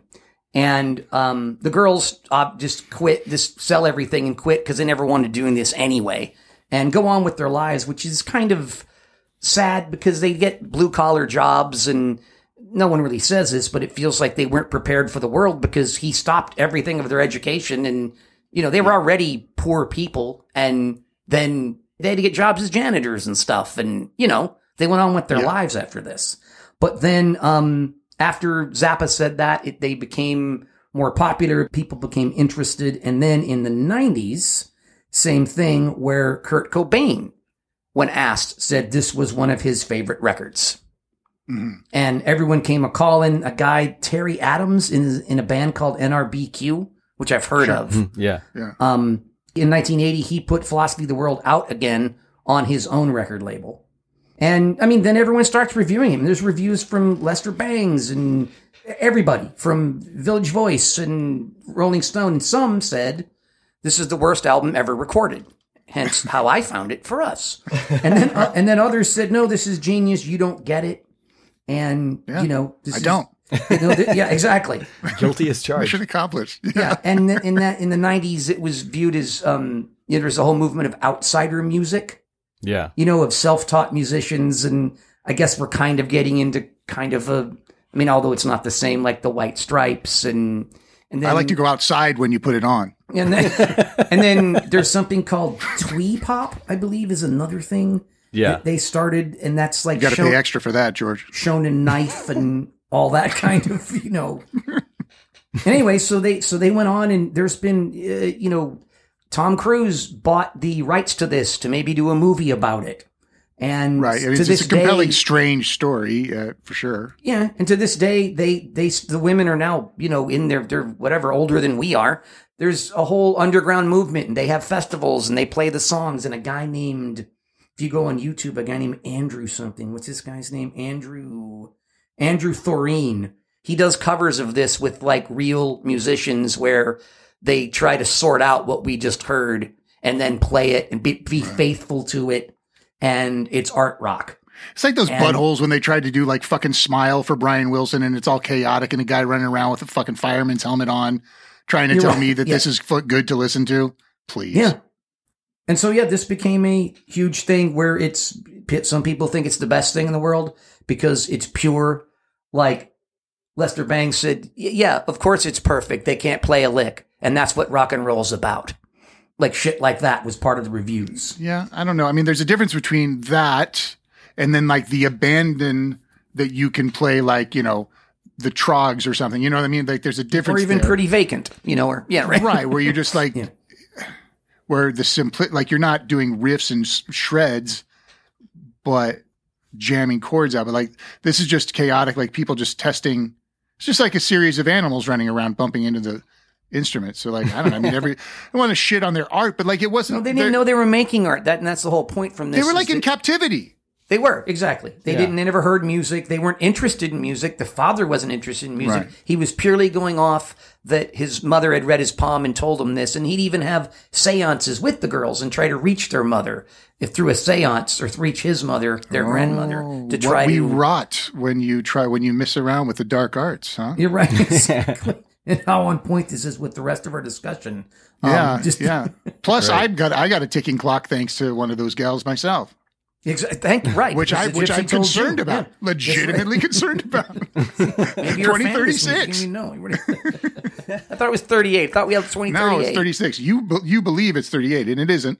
Okay. I'm the one who talked to the gypsy. You, you were at the gypsy. Okay. Yes. All right. what, what bothered me about this the most was that, you know, there wasn't, I mean, there was a little bit of, you know, claims of perhaps sexual abuse, but never really was confirmed. And, and the, the, the daughter's, uh, the drummer died. I think that's Helen. She died, but the other two that are alive, Dot and Bobby, they, um, they still do shows and stuff. And, you know, people love them. And they say stuff like, well, I hope we get the royalties. And they really have made nothing off of this, even though it's become something that we're talking about and that everyone reviewed. What about and the it, Thomas it, Jackson Cruise money? You're right, exactly right, and it, and it may, and, it, and it bothers me that it was their father first abused them doing this, right. and then all these other chooches decided this was genius, and now are abusing them all over again by telling them, "No, this is genius. This is great." When the girls had no interest in music or playing instruments at all, neither did their father. No, you're right about that, George, because like it's like it, I, if they were making a, a beautiful dollar. And people were later on laughing, like talking out of the side of their neck about it. Like, yeah, right. Like, yeah. like in a hipster kind of douchey way. I know, yep. but it's so bad that it's good. Like, that's no answer. It's every kid. If you put a microphone, like every kid had a tape recorder and did this yep. and found their brother's guitar or whatever and started banging on it and, you know, banging on a toy drum set. And She and did. did this. Every kid did this. Yeah, don't pull my leg with this so bad it's good shit. And it applies to movies, mm-hmm. it applies to artwork, it applies to songs. Who has time to sit there and listen to shit like this and, and celebrate? Like, you're not, you guys aren't pulling a fast one on me by pretending that Lester bangs, pretending he likes this music. I mean, I get that there's a market for this. Like, some people really do like outsider music, but it's it's also, there's like a weird element of cruelty to it. Agreed. Yeah. Yeah. For real. Absolutely. Cause like, there's, it's like a, um, a weird sort of gallows humor. At least I'm not this fucking poor sap, you know, attitude, which is like not funny and, or fun or anything. It, it, it's, it's alarming, truly. You're right, George. Like, the abuse just never stopped. It just continues. No, when you see videos of them now, and like, there's like these real musicians, like, I guess I'm going to say guys like us, up on stage with them, and these two old ladies are now sitting there and they have like a music chart with them trying to like follow along. And they're trying, and the, these guys are playing it now, you know, trying to stay faithful to the weird drumming, out of time, untuned guitars, but kind of keeping it now, keeping it more in a pop format. And, and, the, and, the, and the ladies are sitting there just kind of confused of what's, how this has all happened to them. And right. It's weird that you would, why the two women who are the band have to follow along with the other guys? Like, those guys should be following the women. Because they didn't know what they were doing. They don't know. Right. But that's your problem as the drummer. You've got to just fucking follow them. I mean, exactly that's right. Is it outside or fucking not outside, dog? Yeah. It's, don't try to voice your view of fucking Four on the Floor. Yeah. Worst record of all time or Accidental Genius? Who knows? That's what. It's not Accidental Genius. It's just sort of sad to me. That's what I, yeah. That's yeah. what I, uh, that's think. There's a, um, she said something like that their father would, because don't forget, he took them out of school. And woke them up every day. They do, quote, calisthenics, and then practice music all day. And says they had lessons, and that that's the part that's quizzical to me, is that we all start out knowing nothing and then go take a lesson, and someone teaches you single stroke rolls or a G chord or whatever, and you learn something, you know, where you learn understanding. Yeah, all this time music. They spent on lessons. Like, I think their father was giving them lessons. And so he he took them out of school to, I mean, kind of ruin their lives in a way. Because he believed this so heavily. And they said, like, she, the quote from her is, she said, that, oh, anyway, the sisters had no interest in becoming musicians and did not enjoy the rehearsals. Dot said later, our father was stubborn and he could be temperamental. He directed, we obeyed, or did our best. Such an egomaniac kind of thing that, like, you hear from some fortune teller that here's what's going to happen in your life. Not, yeah. Here's some details about the children you have. It's just, yeah. How does it affect you? So you got to help him go be this band. It's like, he thinks he's fucking Noah. If their father was a musician or experimental musician or somebody, right. I'm going to say a geniusy, weirdo jazz guy, this could have turned out great. You know, or something, he, yeah, yeah. Or something. But it, they had no, they have no natural talent at this. He had no natural talent or interest in music at all. And so, and, and then people read that, and then hipster douchebags read that as pure. Well, right. That's what's pure about it. No, it's what's sad about it. Like they said, no, it's- and it's just, it just, it was so crazy to me that this. And I wondered, I wondered, like, you guys are punk rock. Maybe you've heard of this, but not even you have heard of it. No, like, no, no. Like, it just, we just never trafficked in, and like, you can't have that argument with us. Like, get this, it's so shitty. Like, as an example, you show, like, there's something happening with William Shatner. There's something happening in that, because he's in on the joke, but then also yeah, right. He's doing a thing and there's professionals involved. Right. And it's, he's being overly dramatic, but beyond that, it's not, there's nothing. I mean, it's a, it's a matter of taste at that point. There's not a big chasm between uh, William Shatner doing Lucy in the Sky with Diamonds and, and fucking MacArthur Park. No, not at all. Like, at all. So what Shatner was doing wasn't that far removed from some of the other kind of like spoken word stuff. That, I mean, fucking Lundberg, you know? Totally. You're right. Victor Lundberg. Yeah. yeah. The Shags really make it look like Lundberg is fucking Michael Jackson, putting it on wax. By the way, this is how douchebaggy people are. Like, now, like, as of maybe two thousand sixteen, this, this record got reissued, the original, and... Oh, sorry, reissues of the original, but the original one hundred that got distributed, those now go for upwards of ten grand. Give it to the kids, fuck faces. Yeah. What's the matter with you? Now, I'm going to throw out, uh, George, I know you're going to say that, but what I read is this and what I researched was that. Fine. Yeah. I'm throwing out an alternative theory here. Sure. Okay. Having done no research, just hearing the story, there's a disconnect for me. Is hmm. it possible? I'm not saying the dad wasn't a monster and da, da, da, but at one point when he died in like seventy-five, so it was only like five years or something after they were kind of forced to do all this shit. Shouldn't hmm. it just be like, let's just walk away from this forever because we hate it. But suddenly they're they're doing it again in as as older people. Like maybe that. So I guess my point is this: maybe they thought they were good back in the day when they were recording this stuff. No, they they walked away from it. They're like, we have no, we don't like this. We didn't want to do it. As soon as he died. Right, you're telling me that the stuff that you studied, I'm saying... Oh, sorry, sorry, this is your alternative theory. Okay, yeah. Yeah, yeah. And what if they actually were enjoying it after a while and then th- really thought they were making something interesting or cool or whatever, um, danceable maybe even? And uh, and then once it came out, everyone was making fun of them. That's when they their story kind of flipped into, well, it was it's all our dad's fault. You know, I'm not right. saying he didn't prompt the entire thing, but what if they, they, they, just to sort of save face, went, oh, no, that was our dad forcing us to do it. You know, we really thought we were good. Maybe I, I mean, it's just weird that they, they kept doing it later on in life. You know. Um. By the way, as a we, we should hear hear a little more than I have a last story for you. I have okay. a theory that the lessons he was had them doing were like typing lessons, and so like it, it just didn't translate into the studio life that he then yeah. put them into. He was just missing a spot. It would have been hell at dictation. There's a whole album of this. This is the only one song. Philosophy of the World has like ten songs on it. Yeah, according to you. According to me, according to me, I, I listened to them all, and uh, they're all kind of the same. And I, you did? You spent time with the other songs? You are a hero, George. I wanted Shit. to pick. I wanted to pick the worst one, but then my pal Foot Foot was the funniest title. So, and by the way, there's you know like there's songs like "What Do Parents Do," and there's there's other songs where hipsters have assigned you know know what this really means. And if you listen to the whole album, it has a whole it has a whole narrative to it. You have to re-listen to it, and after a while, you start getting it, which I think is more like you being brainwashed. Yeah, but right. right. Don't tickle my ass with a feather, you fucking liar. Call me Foot Foot. Yeah. So if you want to hear a little more, yeah, sure, you can. Yeah. All right. So Damon, I'm going to be Boom Boom Washington when I check in. Do you want to be Foot Foot Washington, my brother? Why not? Oh boy. I look there, I look everywhere. Oh, Foot Foot, why can't I find you? Foot Foot, where can you be? Foot Foot, why won't you answer me? Foot Foot, oh Foot. At one point, they sing together. Yeah. You know, that's part of the style, they say, is the two sisters singing together. Yeah. I'm kind of leaning towards my theory that they actually enjoyed doing this. And then when they realized how awful it was, they sort of flipped the script. She's, I don't singing, know. she's singing along with the, the quote unquote melody that she's playing. It's, she, so she's doing sort of the Peter Frampton, early Pete Frampton on the talk box. Do you feel like I do?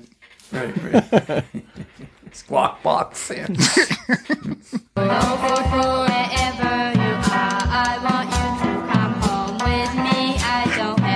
you think that that Billy from Purple Rain would be nodding listening to this? Detroit Tigers hat. Yeah, yeah. yeah. my my boy Foot Foot. My pal. My pal Foot Foot. I have the lyrics if you guys want me to recite. I'm sure some, you do. Really I'm sure that you do. Here, right? Yeah, I'm sure that you have them. I'm sure you can hear them pretty good. Um, the uh, last thing I'll tell you is that so after their father died, um, they sold all the equipment and then later sold the house. And a family moved into the house and um, claimed that it was it was um, haunted by their father Austin. and then just and then just gave it to the city, and they burned it down and put it out as like a exercise for the fire department. See, something good did come out of this story. The only good thing to yeah. come from it is that the firemen got to fucking uh, got to do their tests there. I and I oh like we're God. all on the same page here. If I forget how Aaron put it, um, you know, my, my my shattered lonely childhood, or what did you say, Aaron, or something like that? Oh, poor people, inconsistent, or something you said. Yeah, golly, uh, what a nightmare. Is that it? Is that are we are we done with that? Or sure, that's My Pal Foot Foot by the Shags. I encourage you to explore the rest of the album. My Pal Philosophies Foot Foot. of the World. Very heady. Erudite kind of title for what they made. You know, it sounds like it's yeah. going to be something different than that. But And they did this without a bunch of drugs, it sounds like. So, like, it's, it no. sounds like drug music without any of that, with just abuse or, like, you know, being raised like veal. George, sure. You want to play any more of My Pal Foot Foot, or are we done? No, and I, I will say one more thing about my about a college experience I had that I don't know if you guys ever did this, but I took a class called Musical Cultures of the World. But you, you, you did your Japanese course. Exactly, exactly. And I learned that other things that sound, you know, the scales are different other places, but you can at least find your place in them once you learned what they were doing. Right. So, so I, I, I even looked at it that way and thought, well, maybe this is, and it's not. It's not that. Yeah. It's just crap. It's right. I feel like even if you went around an instrument with accidental notes, with no purpose at all, you would arrive at a better, more mellifluous in any culture experience than like they did. You know, exactly. They've tried yes. to do something different. Right. Yeah. Oh, my goodness. There you well, go, Aaron. Enjoy. I hope you enjoy both those songs. Yeah. Well, you know, like, it's funny how th- the way things work. Usually the Lord's involved, uh, and then the uh, and then there's child abuse, and, and everyone's on the same page in the Gitmos. But uh, here to make it righteous is us, and we're going to, you know, point it out and uh, say naughty, naughty to the people who delivered the goods so awfully to us. I think he just revealed his sorbet. Naughty, naughty, loud and naughty, naughty. John Parr. Tease me. I will say that as bad as that little girl in Damon's song made me feel, and how sad it is, and all the ways it's sad, and the people are just ripping her off, not paying Jesus, that mom's taking all that money. You know yeah. that's true. Jesus. You know, I have to say that the other song that's not even a song, I mean, has to take it. I mean, I, it sounds like they wasted more of their life than that young girl did, because she got her shit together, you know? Like, I like to believe that anyways. I got to say that George's is worse. I, you know, I don't even know what to make of that fucking... It is sort of objectively... Yeah, just like, I got to go song for song, you know, jam yeah. to jam. Song in quotes, song for yeah. song. And again, I mean, I think that, like, wouldn't it be amazing if they said, oh, shit, no, well, they just admit to somebody, yeah, no, it was like calligraphy lessons we were taking, and they're like, world class. Yeah, when you said that they all simultaneously had to do uh, calisthenics while they were getting their music lessons, I pictured them like pole vaulting and, and like, hi-ya! Yeah, and they're they're like super killer athletes, but their dad, because the gypsy told them they had to be musicians. Yeah. They could have qualified for the Olympic team and everything, but yeah, they were like the next Mary Lou Retton's, dude. Yeah. Or, or the precursors to fucking Nadia Comaneci. Yeah, I got to give it to Georgie boy. I got to give it to him. Yeah. We, we've had this discussion about, you know, outsider music and stuff. Like, we can't just, this podcast can't turn into that, because it just gets ridiculous. But George brought up a great point. It's the douchebags who started reviewing it and taking yeah. it seriously, or or trying to pull the wool over eyes and pretending like they're taking it seriously. I fucking hate those guys, man. I I, yeah. I hate when people do that, because this, this isn't fun. It's not funny. It's not fun. The sh- I'm talking about the Shags, the song itself. It's just a sad representation of parental control freak, you know? Abuse. Yeah, right. yeah, yeah. It's fucking little Napoleon running around and making demands. He's like some manic bipolar dude who just ruined these kids' lives, you know? No, they weren't allowed to date or do anything. They couldn't date. They couldn't have social lives. It was just the band. That was it. Yeah. yeah. All right, George takes it. The winner takes it all. lessons, lessons, lessons, lessons. Child abuse, child abuse, child abuse. Sad reality, sad reality. Jesus, Jesus, Jesus, Jesus. Dear Mister Christ. Mister Jesus, Mister Jesus. Oh, my God. Boy, okay. Now more than help ever with the sweet sorbs. Please help us out. Yeah. Get us all right, out well, let, let's hear the bumper to take me into the sweet relief. All right, let's let's get uh, Majel going here. Yeah. I hear she likes I Want to Sex You Up, though. The computer's malfunctioning. All right, let's see. Sorbet. Mental douche. Ah, my favorite one. That's the exact one we needed. Well, uh, there's no reason for us to stop the uh, hive mind that the Gitmos live in. uh, so, so all this talk of uh, Jesus and the Lord, you know, this song is not a religious song, though the title implies it. And uh, I fucking love this song. So let's just hit it. I don't, that's all I want to say about it. All right. Fucking throw it out. Do it. Ad. Hey, it's free jazz, everyone. Come on. Love jazz. This was from the Shag's second jazz, album. Jazz, jazz, jazz, jazz. They really got it together. It was one. All right, here we go.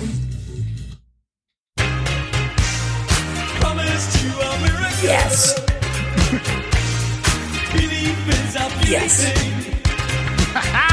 Yeah, yeah. I'm so glad you played this one because early Simple Minds is way more compelling to me. Oh, it's yeah. so it's it's a, yeah. such a fucking great song, dude. This is "Promise You a Miracle" yeah. by uh, by Simple Minds, and this song was uh, released in eighty-two. And I want to talk about this in terms of like, a this was so different from what they were doing prior to this.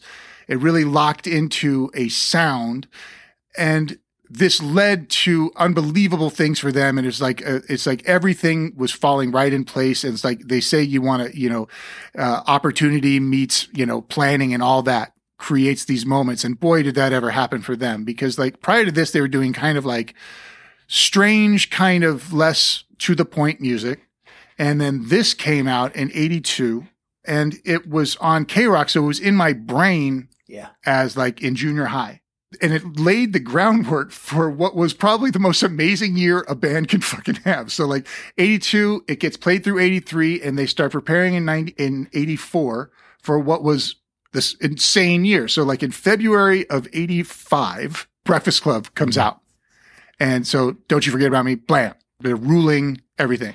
Then in summer of that year, they do Live Aid, massive. All right. Yeah. Then in October of that year, Once Upon a Time comes out, which was their massive record. So it's like all these things were so beautifully stacked and supported by this song.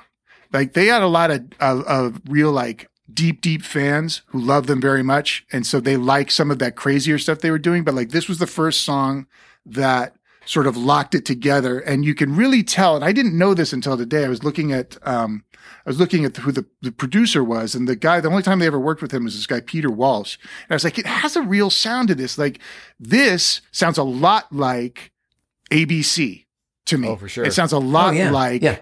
uh, like Human League.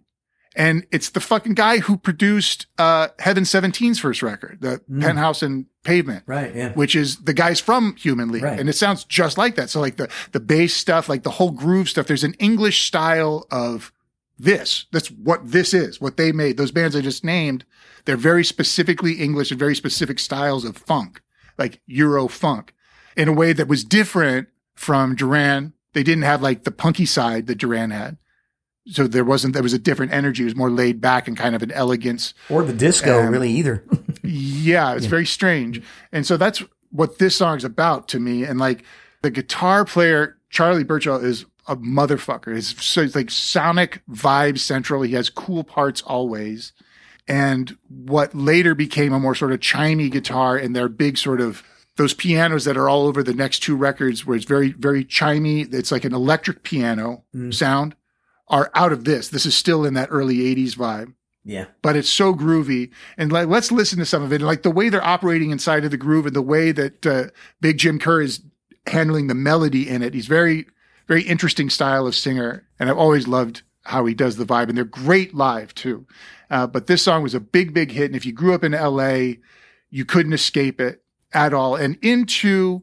Like when I started high school in eighty-five, this this song, along with all their other hits and every fucking thing else, like next to Depeche Mode and everything else, you would hear Promise You a Miracle always. And I was always happier to hear that than the songs off Once Upon a Time that were bigger.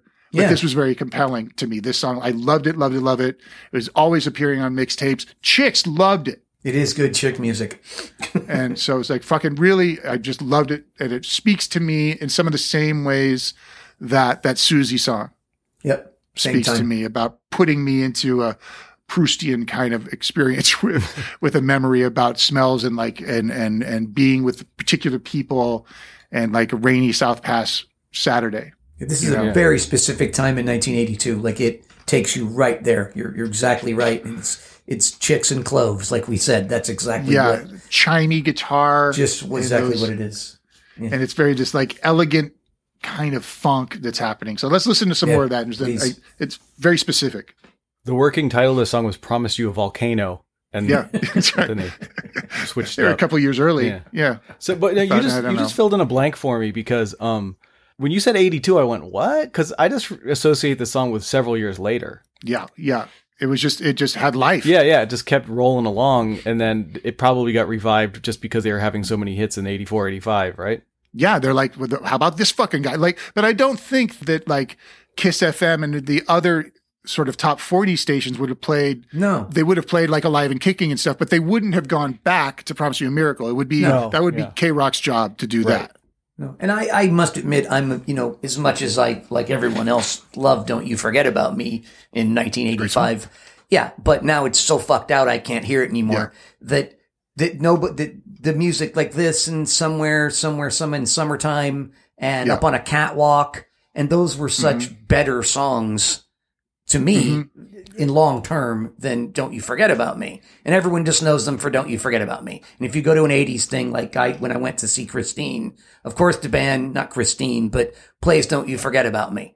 And they don't play up on these other ones, but they play Don't You Forget About Me. Yeah, I mean, I would love it. I would be so amazed if a band, if a, like a, if a, if an eighties band did fucking Promise You a Miracle. Yeah, it would be great. It would be yeah, great. Right. Yeah, but no one ever does it. Yeah. I think it's too hard. It is weird. You know? It's a do you, weird Damon, song. Do you do any of these? Do we do any Simple Minds? Yeah. No. Get on it, okay? I know. What am I thinking? Yeah, consider this. Okay. Food for thought. Here we go. Yeah.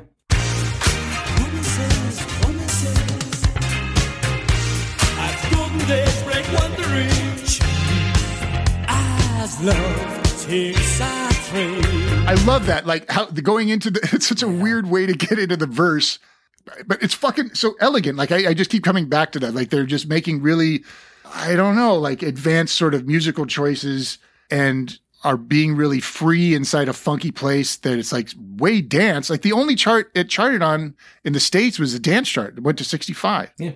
And you could feel that, but it's not a typical dance song in any fucking kind of way. That transition right there is exactly why bands don't cover it. You know, it's it, right. it works great as a production in a studio. And I bet you the band mm-hmm. nails it live too. But uh, that'd be hard to pull off, I think, you know, to get everybody on board with it, you know? Yeah, you need a real tight little band, not not, not a bunch of like... Not the douchebags in my band. And like sixty-nine would have a trouble with this because there's just nine hundred people in the band. Yeah. You know, like it needs to be a small little thing dealing with the funk of it. I'm hearing like the drum part and going, "Well, that's that's beyond me." You know, that's I'm, I'm not even going to bother offering this one up as a as a suggestion for the guys to learn because they probably nail it fine. It would be my incompetent ass that was that wasn't able to achieve it.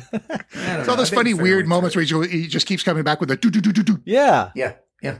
It's really weird. I love yeah. it. Man, it puts me in a place. Fuck it. It Clove Central. God yeah, dude, damn where, it. Where, where it puts you um, is um, with Damon's new wave haircut and some guy liner in an Audi on the way to Westwood. Yeah. yeah. Yeah. Absolutely. And Aaron and I in the car together, he's gazing over at his hero. Look at that fucking guy. Look at, Look at him. He is a miracle. I promised a miracle. He is a miracle. Promise and receive. Thank you. All right. Summer breeze and brilliant light. Only love she sees, she controls all love, love. There's very little difference between this moment and an A B C song. This sounds like, At all, this, yeah. like this could be Look of Love. Yeah. It could be anything on Lexicon of Love. Yep. Yeah. I agree. What were they doing before this? You said they were, were they? It's sort of weirder music. It's not, I mean, not after what we were just listening to. Nothing's that strange, but a little bit more, to me, it was always more akin to like Roxy music and its sort yeah. of obtuseness. Yeah. And then it became, then they started becoming like, they, this is the only song that they used this other session drummer on. I'll get his name in a second, but the weird thing about it was that that guy had a tape, like a mixtape that he had taped off the radio when he'd been in the States touring with someone. And they were just listening to this goofy ra- American radio, you know, hours of American radio on this tape this dude had. And one of the songs was an R and B song that no one remembers the name of, but there was a horn arrangement that they were getting a kick out of. And it's kind of what Charlie kind of cops that in his guitar part mm. and the hook. Yeah.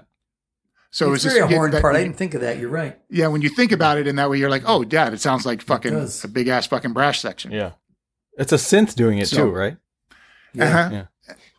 Cool. It's to a new life.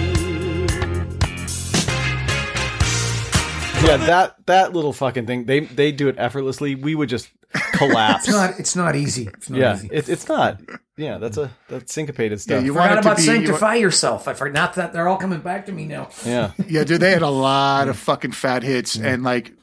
Uh, you know, the older ones were had a groove to them that are interest that maybe is more interesting in the same way that like you could have that same talk about like how Unforgettable Fire may be more cool than later U two. You could have that argument and I would listen to you.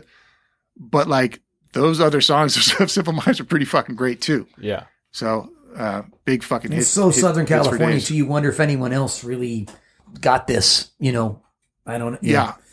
Yeah, but they were the at their we biggest, did. They were arenas across the country, yeah. across the states.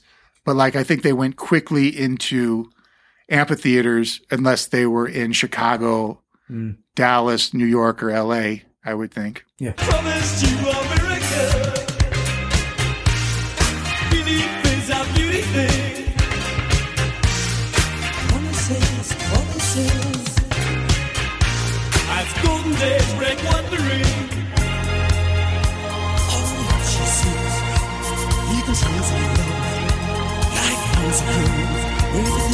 How weird is that little sound that's going? So, but if you take that away, that's a big part of the song. Yeah. And it's this weird little thing that's happening. And if we weren't listening to it, I and I went up to you and went, wee, wee, wee, wee, wee, wee, you wouldn't go like, oh, right, from Promise to a Miracle. Yeah, right. Yeah. Love it so yeah. much. They considered this a pure pop song, which is funny because it's still kind of obtuse. Mm-hmm. So. Yeah, it is.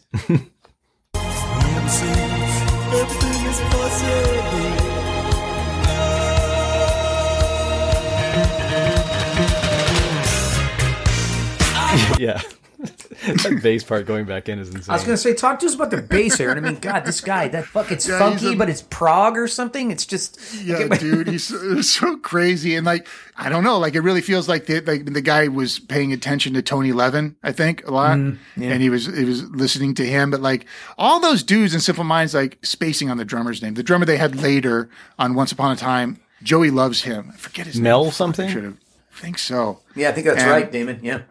And the dude, Joey Loves Him and the dude from Big Country. Um, and there's like a flavor that those dudes has that is so yeah. awesome. And both Scottish, right?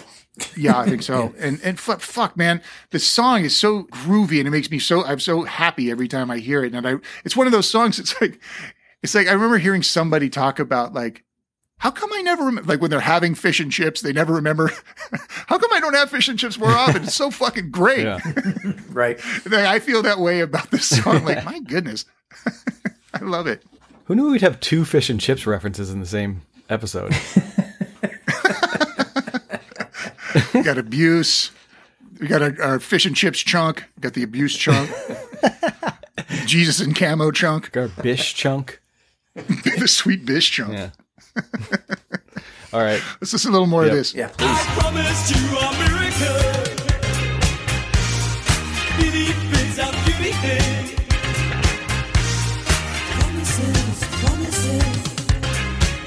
I will say I'm vaguely annoyed by the video only because when they show the guys playing, it's very compelling. And then they've got like just the typical eighties thing where they just have this storyline going with this girl who's a model or something and she's just getting her picture taken and stuff. It's has nothing to do with this song, I don't think.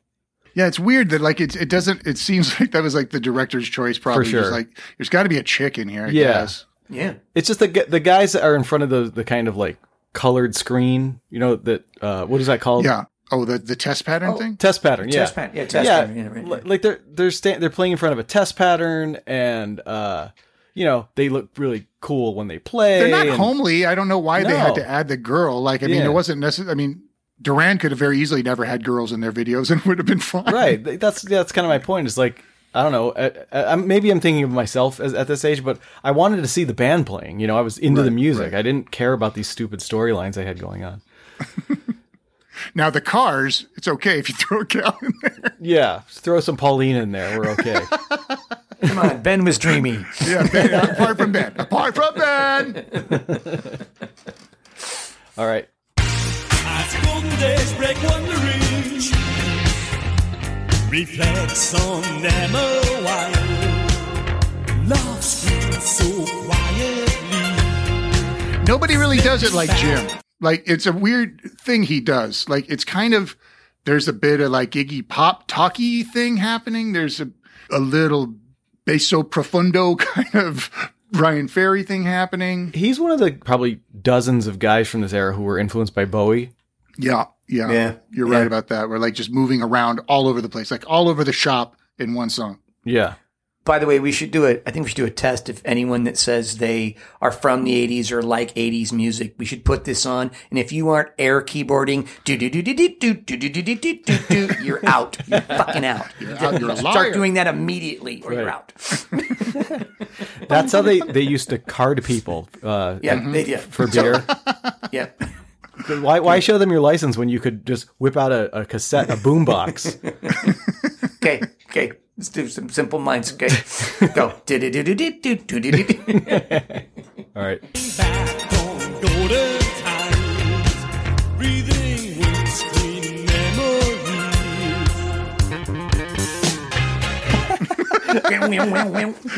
Say, hey, Gary, I think you should do the part again. Not surely not again. Oh, fuck yeah, bro. That'd be funny if one of the Shags accidentally played that riff one time. Those lessons paid off for in a moment. See? They went away, sadly. The Shags influenced Simple Minds. They did. They did. You guys, you don't even understand. All right, come on. Promise to a miracle. What belief is our beauty thing? Promises, promises. Yeah, that fill that's going on, I don't even know if that's... I'm assuming it's overdubbed. Yeah, it I sounds so. like I would. I would. And um, yeah. that's such a key part of the song. You were just saying that earlier about that, that keyboard part.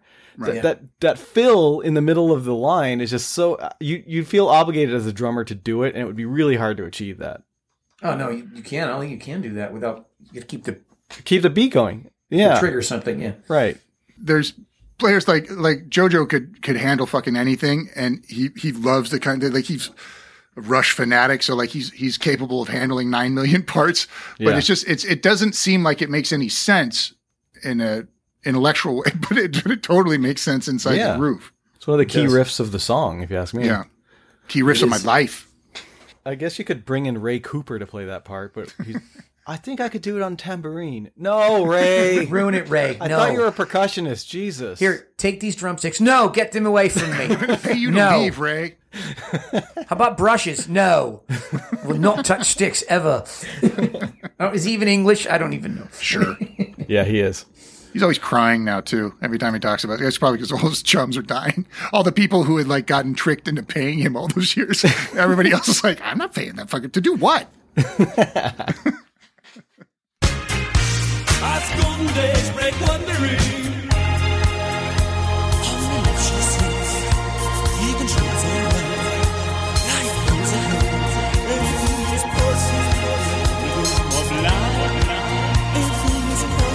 What are they doing now?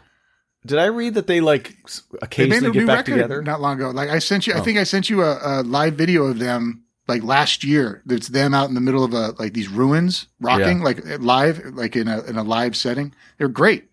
Got a new drummer. It's a gal.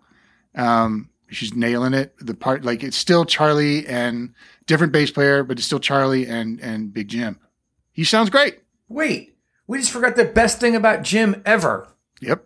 That's the other thing I was going to mention is that uh, you go uh, ahead say they're married to and had kids with uh, Chrissie Hynde. Yeah, what a year for me! It had to be right around when everything was exploding. It feels like yeah, they got married in like eighty-three or four, right? Yeah, yeah, yeah. yeah. And were they ever and, married or just together? I think they were married. Mm-hmm. And then she married because Ray Davies Ray too, Davies, right? Yeah. She's a kid with Ray Davies. Mm-hmm. Wasn't he yeah. before? Wasn't Ray Davies before? I think that was flipped. I forget that Ray and then Jim. Yeah. And yeah, then she know. was chasing, yeah. she chased Mike Hutchins for a while. Um, who didn't? Yeah. yeah. I mean, you who can blame her? She knows what's up. Nah. She I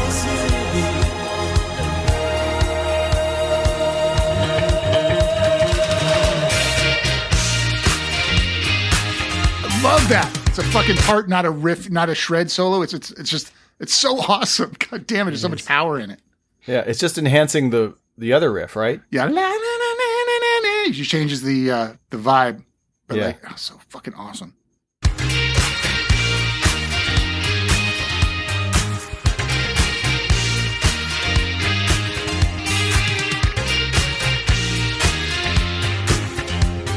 She's lost her soft red eyes. Take her off. I'd be curious to know how live these drums are, because the groove sounds like live playing, right? Mm-hmm. Mm-hmm. But then, like, didn't John Ferris play live on electronic drums a lot? Yeah, yeah. And then later on, they used triggers too, but like, or, yeah. or uh, played to, with loops, but triggering everything. But you can tell it's a human performance on yeah. electronic drums. And so I'm, right. I'm what, because this guy's groove sometimes in the song, sometimes it sounds really processed, then sometimes it sounds like fucking chic or something, you know? Yeah, I think he's got riding two horses with one behind. Uh, yeah. And coming in, and, and then he's doing those overdubs too. It's seamless, though, you know? Yeah, yeah. It doesn't sound dumb at all. It doesn't, and you would think that that kind of attitude would be busy. But in the same way that, like, uh, Adam and the Ants were able to do, I mean, it's a different kind of tribal style, but, like, still a lot going on. You'd think it would be messy, and it could in the wrong hands. In this era, especially bands like these guys, A B C, probably even Duran Duran, like, I bet you if you listen to all the master tapes, there's tons more shit going on through the whole right. song. And what why these guys were smart is they knew what to take out right, and what to leave down. in, what to emphasize and what to de-emphasize, you mm-hmm. know? Yeah, I mean, just because you could do all that doesn't mean you have to. And like they probably, the more they remove some of the oddness, so they could become a st- arena rock band so that, so that you know. Can make dough. Yeah, yeah. so that Kath, Kath, Kath can get it, you know? Yeah.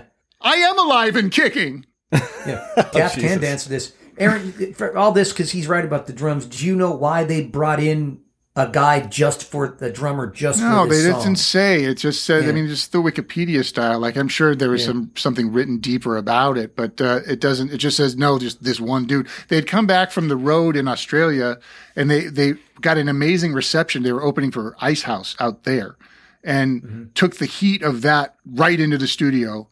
And for some reason, the drummer wasn't available, so they used the session guy. And the session guy was responsible for showing them the riff from the tape. So, like, that guy, that guy earned his keep because this made the bed for the entire rest of their career. Wow. So, like, that choice was fucking massive. I'll bet you that it has something to do with Pete Walsh. I bet that you, they said, what you've got, you could benefit from having this guy around you, and he fucking comes in and changes their life just by sitting in. They right. only got this dumb tape. Yeah. yeah. Now, there's a hero. Right. I, I, I like that the, the uh, usual drummer just was like Damon, like, I can't fucking play this. What do you, what do you, what do you? Yeah, I mean, he's only going to benefit. The guy's not going to do the road. So I'm like, yeah. bring him in. I don't give a shit. I'm going to get all the chicks. yeah. It's going to be, this guy's going to be in fucking, uh, in Cudahy pounding his pud while I'm out there on the streets, dude. Cudahy. I don't know what Bell Cudahy. Cudahy. I'm the one with a freshly shorn leg. All right. Here we go. You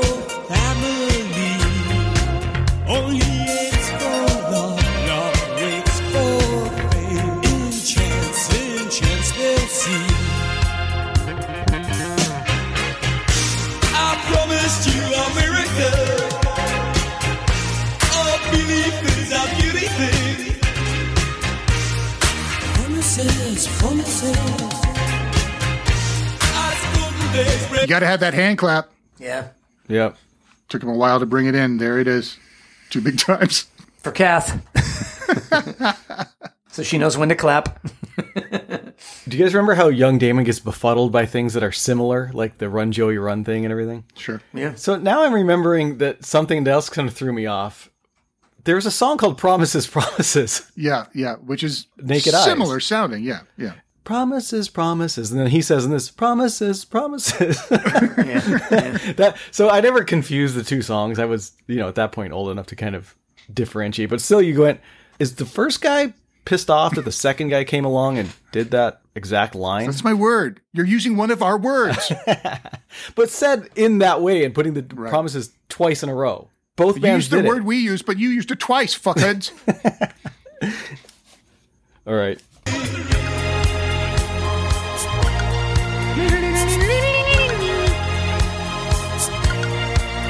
It sounds like Foot Foot's running around. And they wonder what's going what's, when's he coming back? Not home anymore.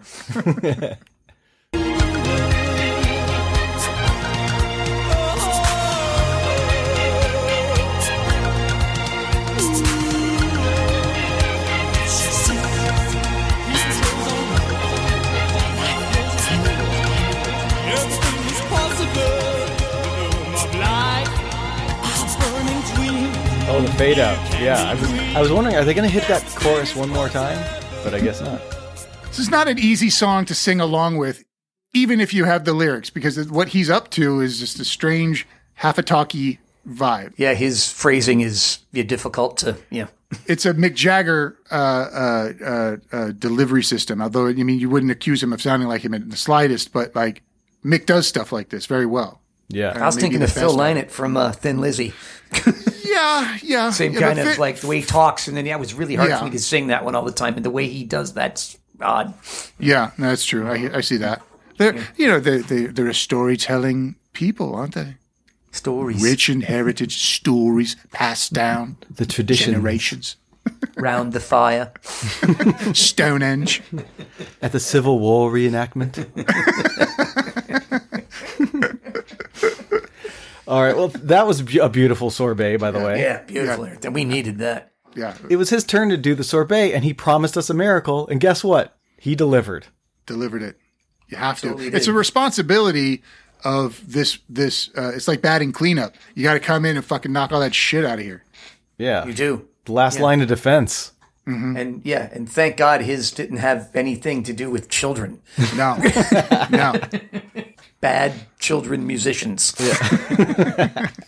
Oh, God. That was funny stuff, despite all the pain. Yep.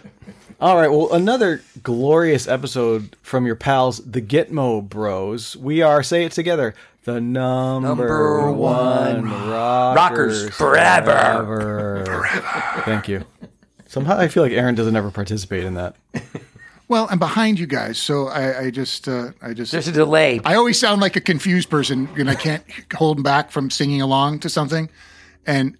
Because I'm way off every time, and yet, yeah. and you know that, and you always leave it in. So, Aaron's the guy with the earpiece, like listening to the question and then looking at the camera. Yeah. I'm like coming from a, a bod-a-bod. Right. Uh huh. Man on the street. Fix up that uh, that modem line going into the North Star, and maybe we could communicate better. Need that ninety thou. Slice it off. Just tighten it up. Might take ninety thou to fix that. yeah. All right. Well, this has been episode sixty of the Gitmo Bros entertaining you once again. Uh, why don't you guys send us messages and stuff? Because I'd love to read them on future episodes.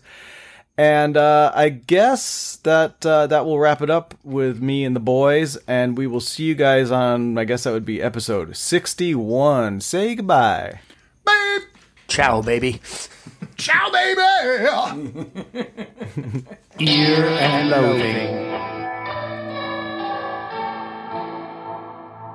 I like to rock and get up there and look foxy fuck. Mom! Take it easy. Lower it. I don't I'm not going to lower it. I have to do this now. I don't mind you playing it, but lower it. Tune in next time for more Ear and Loathing. End transmission. Goodbye.